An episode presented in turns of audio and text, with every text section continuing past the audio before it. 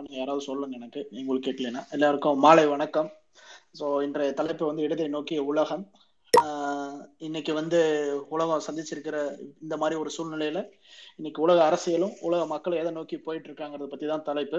So இன்னைக்கு ஏன் இந்த தலைப்பு எடுத்தவங்களுக்கு ஒரு பேக்ரவுண்ட் ரீசனும் இருக்கு. ஏன்னா இது வரைக்கும் இடது இடது இடதால் ஆளப்படும் கண்ட்ரிகள் வந்து சொல்ல போனா நம்ம China Cuba Vietnam Laos north கொரியான்னு சொல்லுவாங்க. நார்த் கொரியா நம்ம கன்சிடர் பண்ணாலும் அஞ்சு கண்ட்ரி இருக்கு. ஸோ இப்போ இதில் வந்து புதுசாக ஒரு கண்ட்ரி வந்து சேர்ந்திருக்கு இன்னைக்கு அந்த கண்ட்ரி வந்து தென் அமெரிக்காவில் இருக்கிற பெருன்ற ஒரு கண்ட்ரி தென் அமெரிக்காவில் வந்து அது வந்து மூணாவது பெரிய கண்ட்ரி கிட்டத்தட்ட பார்த்தீங்கன்னா ஒரு ரெண்டு மூணு ஸ்டேட் அளவுக்கு இந்தியாவில் இருக்கும் உங்களுக்கு. உலகத்தில் சவுத் அமெரிக்காவில் ரெண்டு மூணாவது பெரிய கண்ட்ரி உலகத்தில் இருபதாவது பெரிய கண்ட்ரி அது.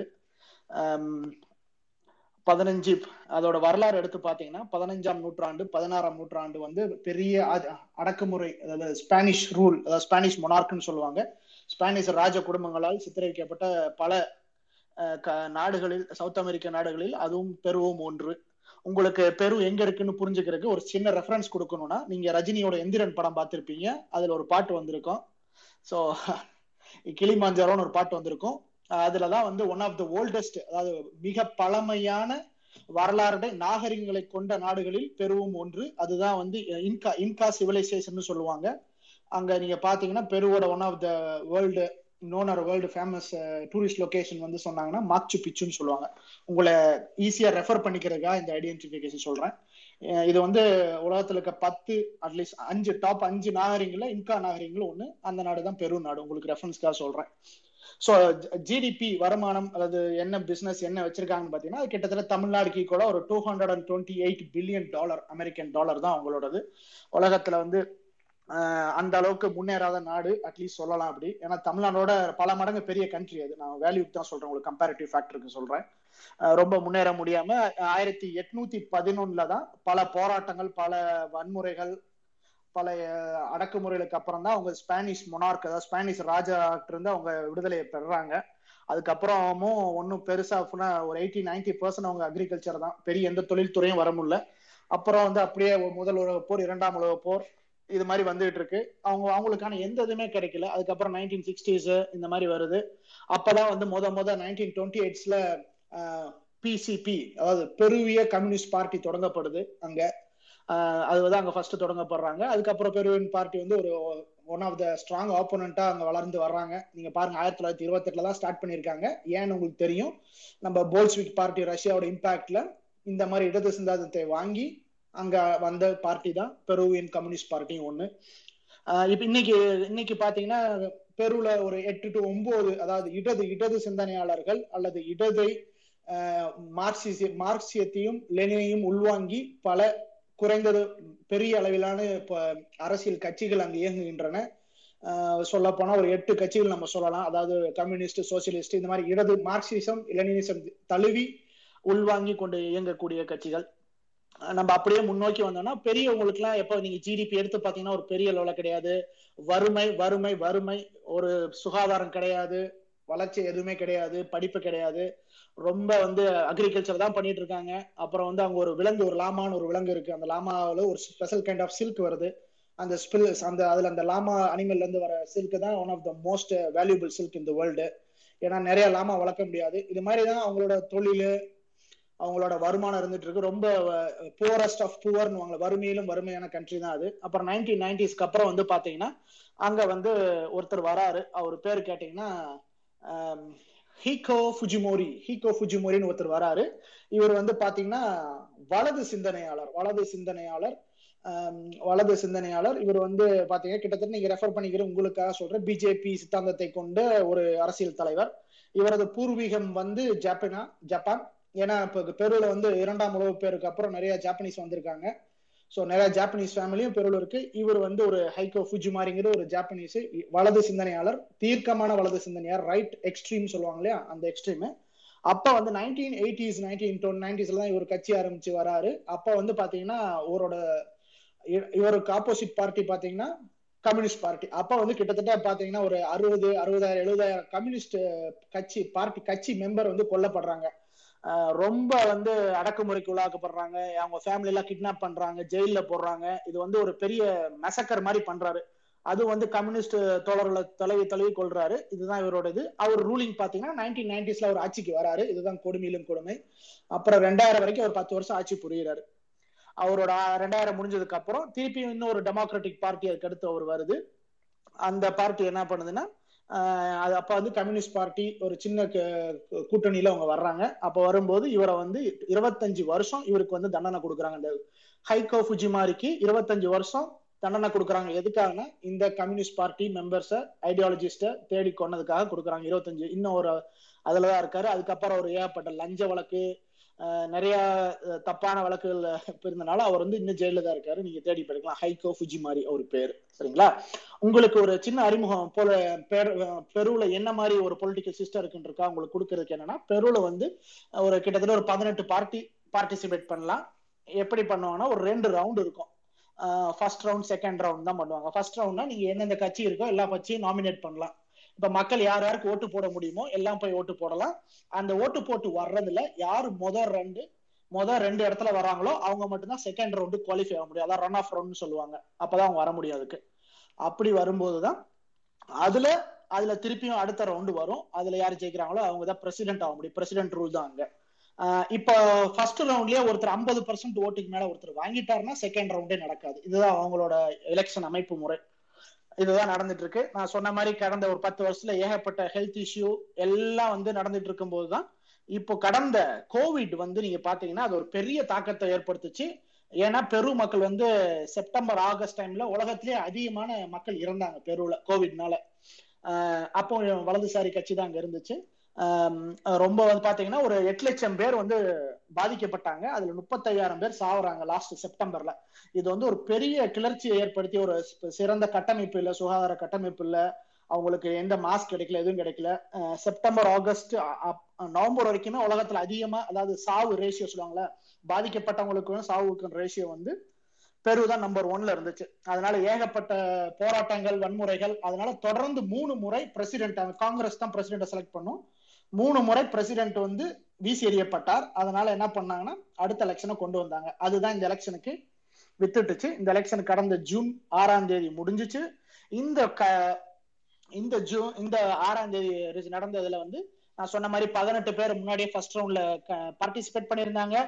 அதுக்கப்புறம் ரெண்டு பேர் செலக்ட் பண்ணப்பட்டாங்க. அந்த ரெண்டு பேர்ல ஒருத்தர் வந்து பாத்தீங்கன்னா ஃப்ரீ பெரு பார்ட்டி இது வந்து மார்க்சிஸ்ட் ஐடியாலஜியாக வித் லெப்ட் சோசியலிஸ்ட் பார்ட்டி இன்னொன்று வந்து பார்த்தீங்கன்னா பாப்புலர் ஃபோர்ஸ் இது வந்து ரைட் விங் இந்த பாப்புலர் ஃபோர்ஸ் ரைட் விங் ஓட கேண்டிடேட் யாருன்னு பார்த்தீங்கன்னா நம்ம கிஜி கீகோ ஃபுஜிமாரியோட பொண்ணு.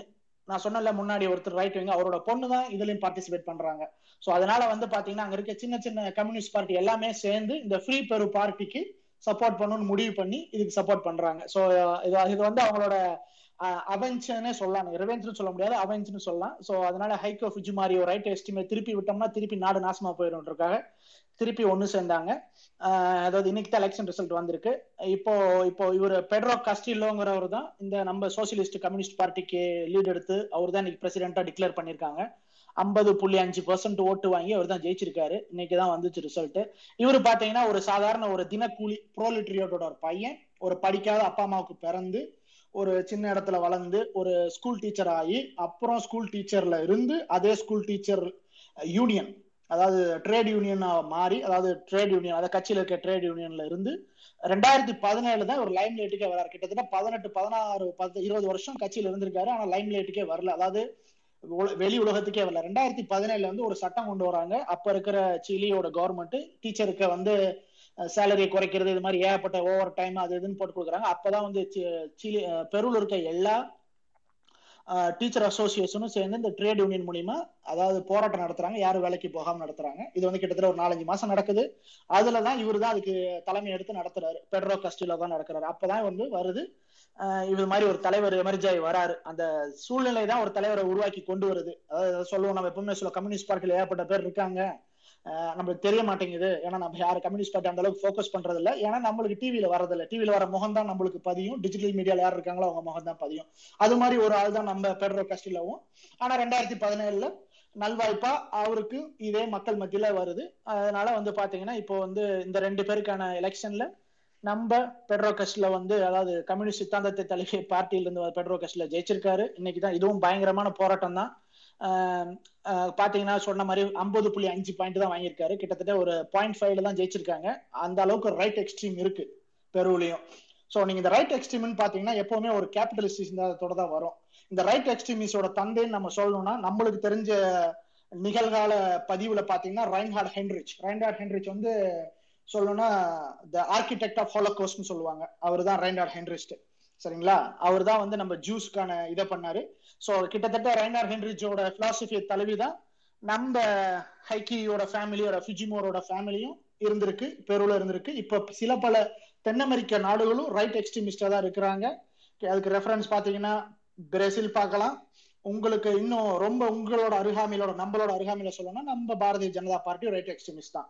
ஸோ இது வந்து என்னத்துக்கு கொண்டு போய் விடுன்னா பல கேடு நாசமான விளைவுகளை மட்டும்தான் நாடு சந்திக்கும். ஏன்னா நாட்டை பத்தி அவங்களுக்கு கிடையாது எந்த அக்கறையும் அந்த அளவுக்கு கிடையாது. நாட்டில் இருக்க சாமானிய மக்களை பத்தி எந்த அக்கறையும் கிடையாது. அவங்களோட அக்கறை எல்லாமே முதலாளிகள் முதலாளியோட வருமானம் அது மட்டுமே தான் அவங்களோடது.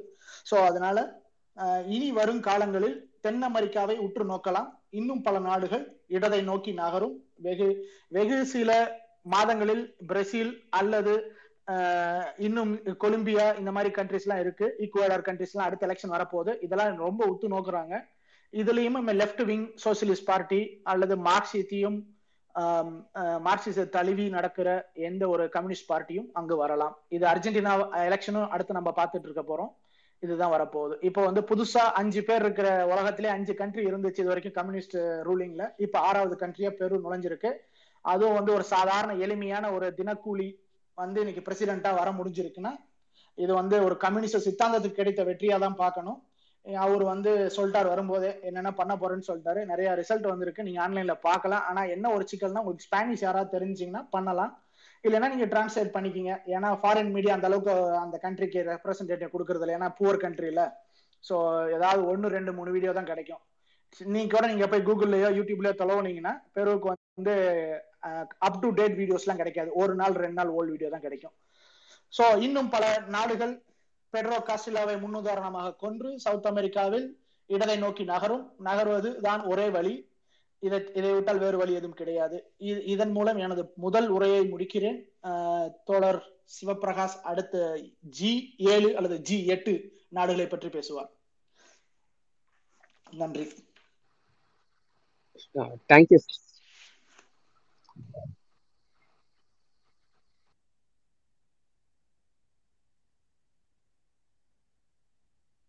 கேக்குதா பேசுறது?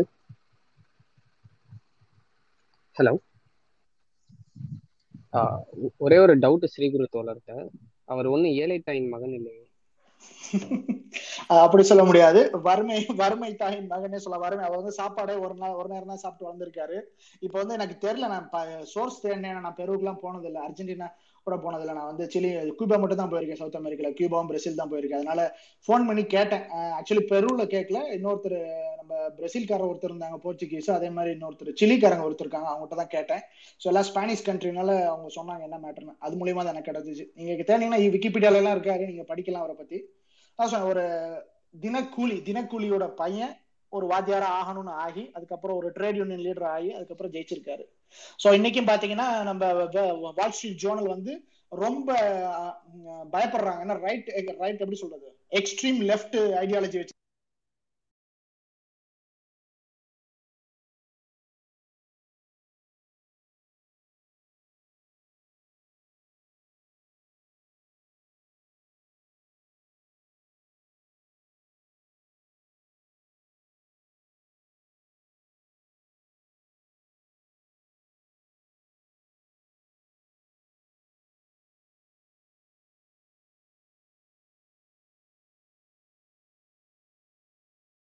வந்து டாக்ஸேஷனை வந்து நம்ம வந்து பிளேஸ் பண்ணலாம். என்னன்னா வந்து நிறைய லூப் ஹோல்ஸ் யூஸ் பண்ணி டாக்ஸ்ல வேரியேஷன் பண்ணிக்கிட்டு இருக்காங்க.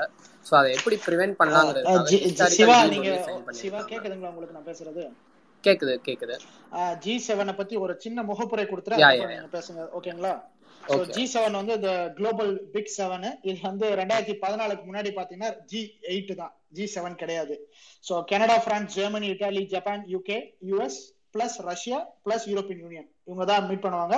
கிட்டத்தட்ட பாத்தீங்கன்னா உலகத்துல இருக்க நாற்பத்தி ஆறு forty six percent of the world GDP வந்து இவங்க தான் கண்ட்ரோல் பண்றாங்க வெல்த்னு பாத்தீங்கன்னா சொத்து மதிப்புல ஐம்பத்தெட்டு பர்சன்ட் இந்த கண்ட்ரி தான் கண்ட்ரோல் பண்ணுது. இது வந்து கிட்டத்தட்ட ஒரு கேபிட்டலிஸ்டிக் ஒரு ஃபோரம் உள்ள குரூப்னே சொல்லலாம். ரெண்டாயிரத்தி பதினாலுல வந்து இவங்க வந்து ரஷ்யாவை எக்ஸ்பெல் பண்றாங்க. அதனாலதான் ஜி எயிட்ல இருந்து ஜி செவனா மாறுது. ஏன் ரஷ்யாவை எக்ஸ்பெ எக்ஸ்பெல் பண்றாங்கன்னா கிரிமியான ஒரு ஏரியா இருக்கு. இப்ப கேள்விப்பட்டிருப்பீங்க. உக்ரைன்ல ஒரு பிரச்சனை இருக்கு. அது வந்து பிளாக் சீயோட நார்த்தன் சைட்ல இருக்கு. அது வந்து ரஷ்யா பார்டரு நம்ம சூச் சோச்சின்னு சொல்லுவாங்க. சில பயங்கரமான நம்ம பயங்கரமான நல்ல சிறப்பான கான்ஃபரன்ஸ் எல்லாம் நடக்கும். நம்ம நிறைய பிரதமர்லாம் அங்க போயிருக்காங்க. ஒரு நல்ல நகரம். ஓல்கா நதியோட கடைசியில இருக்கு. அந்த சோச்சி நகரத்துல ஒட்டி பக்கத்துல வரது அந்த கிருமியான ஒரு ஒரு கவுண்டி மாதிரி சொல்லுவாங்க ஒரு ஏரியா அந்த ஏரியால வந்து இது ரஷ்யாவுக்கு சொந்தமா இல்ல கிருமியா உக்ரைனுக்கு சொந்தமான்ற பிரச்சனைல ரஷ்யா வந்து அதை வந்து ரஷ்யாவோட அனெக்ஸ் பண்றதுனால ரெண்டாயிரத்தி பதினாலுல வந்து இந்த மத்த ஏழு பேரும் சேர்ந்து ரஷ்யாவை ரெண்டாயிரத்தி பதினாலுல எக்ஸ்பெல் பண்றாங்க. அதுதான் ஜி எயிட்ல இருந்து ஜி செவனுக்கு ஆன கதை. இது ரெண்டாயிரத்தி பதினாலுல இருந்து ஜி செவன் என்று அழைக்கப்படுகிறது. இது வந்து பாத்தீங்கன்னா பெரிய அண்ணன்களின் கூட்டமைப்புன்னு நம்ம சொல்லலாம். சிவா கன்னியூ பண்ணுங்க சிவா. அவங்க ஹிஸ்டாரிக்கல் டிசிஷன் எடுக்கிறாங்க. அதில் மூணு டிசிஷன் எடுக்கிறாங்க. ஃபர்ஸ்ட் ரெண்டு டிசிஷன் என்னன்னு பார்ப்போம். அதில் ஃபர்ஸ்ட் எடுக்கிற டிசிஷன் என்னன்னா வந்து குளோபலாக வந்து கார்பரேட் டேக்ஸ் அதாவது ஒரு நிறுவனத்தின் மேலும் விதிக்கப்படும் வரி வந்து மினிமம் வந்து பதினஞ்சு சதவீதம் இருக்கணும் எல்லா கண்ட்ரிலையும் அப்படிங்கிற ஒரு முடிவு எடுக்கிறாங்க. அதே மாதிரி வந்து அந்த நிறுவனம் எங்கு எங்குகிறதோ அங்கே தான் டேக்ஸ் வந்து கலெக்ட் பண்ணணுங்கிற ரெண்டு டிசிஷன் எடுக்கிறாங்க. ஓகேங்களா? இது ஏன் எடுக்கிறாங்க அப்படிங்கிறதுக்கான ரீசன் நம்ம ஒன்றுனா பார்த்துட்டே வருவோம். ஃபர்ஸ்ட் வந்து ஏன் இந்த ரீஸ் இது எடுக்கிறாங்கன்னா இப்போ நம்மளுக்கு எல்லாருக்குமே தெரியும் கேமன் ஐலாண்ட்ஸ் பெர்முடா சிங்கப்பூர் அந்த மாதிரி கண்ட்ரீஸ்லலாம் வந்து லோவர் இன்கம் டே லோவர் கார்பரேட் டேக்ஸ் தான் இருக்கும். ஸோ கம்பெனிஸ் என்ன பண்ணுவாங்கன்னா மோஸ்ட்லி வந்து அங்கே பிளேஸ் இருக்கிற மாதிரி காட்டிட்டு ப்ராஃபிட் எல்லாமே வந்து அங்கே ஷிஃப்ட் பண்ணுவாங்க. ஸோ வந்து கார்பரேட் டேக்ஸ் வந்து ரொம்ப லோவாக இருக்கும். அவங்க வந்து எந்த இதுவுமே பண்ண தேவையில்ல. கவர்மெண்ட்டுக்கு டேக்ஸ் கட்ட தேவையில்ல. எவைட் பண்ண தேவையில்ல. எவைட் பண்ணணும் அப்படிங்கிறதுக்காக அந்த மாதிரி டிசிஷன் எடுத்திருந்தாங்க. இது வந்து ப்ரிவெண்ட் பண்ணணும் அப்படின்னு அந்த ஓன் கண்ட்ரிஸே முடிவு எடுக்கிறாங்க. ஸோ இதோட ஐடியா ஐடியாவே என்னன்னா வந்து கண்ட்ரி வந்து ஜீரோ பர்சன்டேஜ் டேக்ஸ் ரேட் இருக்கிற கண்ட்ரி வந்து அதாவது கேமன் ஐலாண்ட்ஸ் பெர்முடா இருக்கு இல்லையா? அங்கே வந்து ப்ராஃபிட் காட்டிட்டா யூஎஸ்ல இருக்கிற கம்பெனியை அந்த அந்த யூஎஸ்க்கு வந்து டேக்ஸ் கட்டாத மாதிரி ஆயிடுச்சு ஸோ இது எங்கே ப்ராப்ளம் இன்க்ரீஸ் ஆகுதுன்னா கோவிட் சுச்சுவேஷனில் வந்து ஆல்மோஸ்ட் ஃபார்ட்டி பர்சன்டேஜ் வந்து கெயின் பண்ணுறாங்க இந்த கார்பரேட்ஸ் ஸோ கால்டு கார்பரேட்ஸ்லாம் கெயின் பண்ணுறாங்க ஆனால் டேக்ஸேஷன் பார்த்தோம்னா ஜஸ்ட் பிலோ த்ரீ பர்சன்டேஜ் கீழே தான் வந்து டேக்ஸே கட்டியிருக்காங்க. இது எப்படின்னு யோசிக்கும் போது தான் இவங்க இந்த இந்த லூப் ஹோல்ஸ்லாம் ஆல்ரெடி தெரியும் கேபிட்டலிஸ்ட் ஸ்ட்ரக்சரில் பட் ஸ்டில் அலோவ் பண்ணியிருந்தாங்க. ஆனால் இதுக்கு மேலே வித் ஸ்டாண்ட் பண்ண முடியாது அப்படிங்கிற ஒரு சுச்சுவேஷன் வர்றப்ப தான் இந்த G seven so called G seven countries வந்து கம்பைனடாக இந்த டிசிஷன் எடுக்கிறாங்க. ஆல்ரெடி டூ தௌசண்ட் சிக்ஸ்டீன்லேயே டிஸ்கஸ் பண்ணியிருக்காங்க இந்த மாதிரி பண்ணலாமா அப்படின்ட்டு பட் அப்போதைக்கு அப்போஸ் வந்திருக்கு. இந்த மாதிரி தேவையில்லை யூஎஸ்டேருந்து அப்போஸ் வந்திருக்கு. ஏன்னா வந்து கேபிட்டலிஸ்ட்லேயே வந்து பிக் பிரதர் ஆட்டிடியூட் இருக்கிறவங்க. ஸோ கால்டு நிறைய கம்பெனிஸ் நம்மளுக்கு தெரியும். கூகுள் ஃபேஸ்புக் அந்த மாதிரி கம்பெனிஸ்லாம் அப்போஸ் பண்ணியிருக்காங்க. ஸோ கவர்மெண்ட்டும் அப்போஸ் பண்ணியிருக்கு. இந்த மாதிரி டிசிஷன் எடுக்க வேணாம் அப்படின்ட்டு. பட் இப்போ கோவிட் சுச்சுவேஷனில் யூஎஸ்ஆலே வித் ஸ்டாண்ட் பண்ண முடியல அவங்களால. ஸோ இந்த டிசிஷன் எடுக்கணுங்கிற ஒரு முடிவுக்கு வந்திருக்காங்க. இது ஒன்று அதே மாதிரி வந்து அதில் சில ஸ்டாட்டிஸ்டிக்ஸ் வச்சுருக்கேன். சொல்கிறேன் என்னென்னு. எப்படி எவைட் பண்ணுறாங்க ஆப்பிள் வந்து யூஎஸ் பேஸ்டு கம்பெனி ஓகேங்களா? ஆனால் அவங்க ரெண்டு கம்பெனியாக ஸ்ப்ளிட் பண்ணி வச்சுருக்காங்க. அயர்லாந்தில் ஒரு இது பிளேஸ் பண்ணியிருக்காங்க. யூஎஸில் ஒரு இது பிளேஸ் பண்ணியிருக்காங்க. யூஎஸ்ல நடக்கிற சேல்ஸ் மட்டும்தான் வந்து யூஎஸ்ல வந்து ப்ராஃபிட்டாக காட்டுறாங்க அவங்க. வேற அயர்லாண்டில் அயர்லாண்டில் என்ன பண்ணுறாங்கன்னா வந்து அவுட் ஆஃப் யூஎஸ் நடக்கிற எல்லா சேலுமே கொண்டு வந்து அயர்லாண்டில் காட்டுறாங்க. பட் ஒரு வினோதமானது என்னென்னா அயர்லாண்டில் வந்து டேக்ஸ் ஜுடிஷியரியே இல்லை. ஸோ அவங்க வந்து டேக்ஸே கட்டுறதில்ல மாதிரி ஆகுது. யூரோப்பியன் கமிஷன் என்ன பண்ணியிருக்குன்னா வந்து இதை வந்து கேஸ் ஃபைல் பண்ணியிருக்காங்க. நீங்கள் ஏன் இப்படி பண்ணுறீங்கிற மாதிரி இப்போ ரீசெண்டாக தென் அமேசான் பார்த்தீங்கன்னா வந்து இருக்கிற குளோபலில் நடக்கிற எல்லா லாஸும் கொண்டு போயிட்டு வந்து லாஸ் அப்படிங்கிறது வந்து இழப்பு. அந்த எல்லா இழப்பையும் யூஎஸ்ல காட்டுறாங்க. ஸோ நிறைய இழப்பு வர்றதுனால கிட்டத்தட்ட டேக்ஸே இல்லாமல் தான் வந்து இவங்க ஒர்க் பண்ணிட்டு இருக்கிற மாதிரி ஆகுது. இதெல்லாம் வந்து கண்ட்ரோல் பண்ணணும் அப்படிங்கிறதுக்காக தான் வந்து இந்த கண்ட்ரிஸ்லாம் சேர்ந்து இந்த டிசிஷன் வந்திருக்காங்க.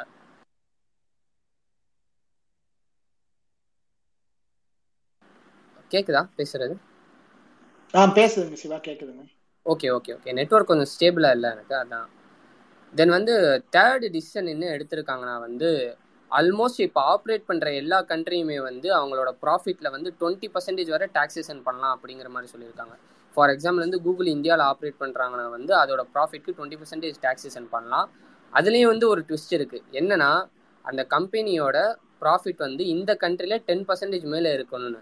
பட் அதுலேயும் வந்து அமேசான் எஸ்கேப் ஆயிடுச்சு என்னன்னா வந்து six point three percentage profit தான் வந்து இங்கேருந்து வர்ற மாதிரி வந்து கால்குலேஷன் பண்ணியிருக்காங்க. இந்த ஆர்டிக்கல்லாம் வந்து இப்போ ரீசெண்டாக வந்து வந்துட்டு இருக்கு ஃபுல்லாமே நியூஸ் ஆர்டிக்கலில்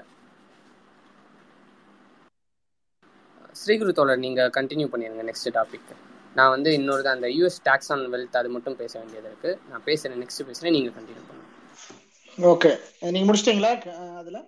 ஆ over over over okay okay so இப்போ அடுத்த டாபிக் எனக்கு என்னைய பேச சொன்ன டாபிக் வந்து ஓபிஓஆர் இதுதான் எனக்கு கொடுத்த டாபிக் ஓபிஓஆர்னா உங்களுக்கு சிம்பிளா புரியணும்னா ஒன் பெல்ட் ஒன் ரோடு சைனாவோட ப்ராஜெக்ட் இதை பத்தி தான் பேச சொல்லியிருக்காங்க. ஸோ என்னால் முடிஞ்ச அளவுக்கு நான் தரவுல எடுத்திருக்கேன். ஸோ ஏதாவது தரவுல இருந்த தப்பா இருந்தா மன்னிச்சுக்குங்க. நான் முடிஞ்ச அளவுக்கு கரெக்டான ஃபேக்ட் கொடுக்க போயிட்டு இருக்கேன்.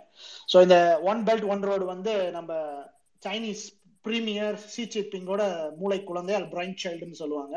அவர் ரெண்டாயிரத்தி பன்னெண்டுல ஆட்சிக்கு வராரு. ரெண்டாயிரத்தி பன்னெண்டு வரும்போது அப்போ வந்து கான்ஃபரன்ஸ் நடக்குது. காங்கிரஸோட கான்ஃபரன்ஸ் கம்யூனிஸ்ட் பார்ட்டியோட காங்கிரஸ் அதாவது ரெண்டாயிரத்தி பன்னெண்டுலேயே பார்த்தீங்கன்னா கிட்டத்தட்ட அவங்க வந்து ஆல்ரெடி அவங்க செக் பண்ண டார்கெட் மூலியமா பதிமூணாவது ஃபைவ் இயர் கமிஷன் நினைக்கிறேன். பதிமூணா கரெக்ட் பதிமூணா கரெக்ட் பன்னெண்டாவது கமிஷன் முடிய போகுது. அப்பவே அவங்க ப்ரொஜெக்ட் பண்றாங்க. இது வந்து உலகத்துல வந்து அடுத்து இன்னும் பத்து பதினஞ்சு வருஷத்துக்கு நம்மளுக்கு வந்து ஜிடிபியில டிராப் வரும். அதாவது பிசினஸ் குறையும். ஏன்னா வந்து நம்ம வந்து ஒரு சேச்சுரேஷன் பாயிண்ட் நோக்கி போயிட்டு இருக்கோம் அதனால நம்ம வந்து அடுத்த ஃபைவ் இயர் பிளான் அதுக்கடுத்து வர ஃபைவ் இயர் பிளான்ல வந்து நம்ம எக்கனாமியை இன்க்ரீஸ் பண்ணணும் அப்படிங்கிறது.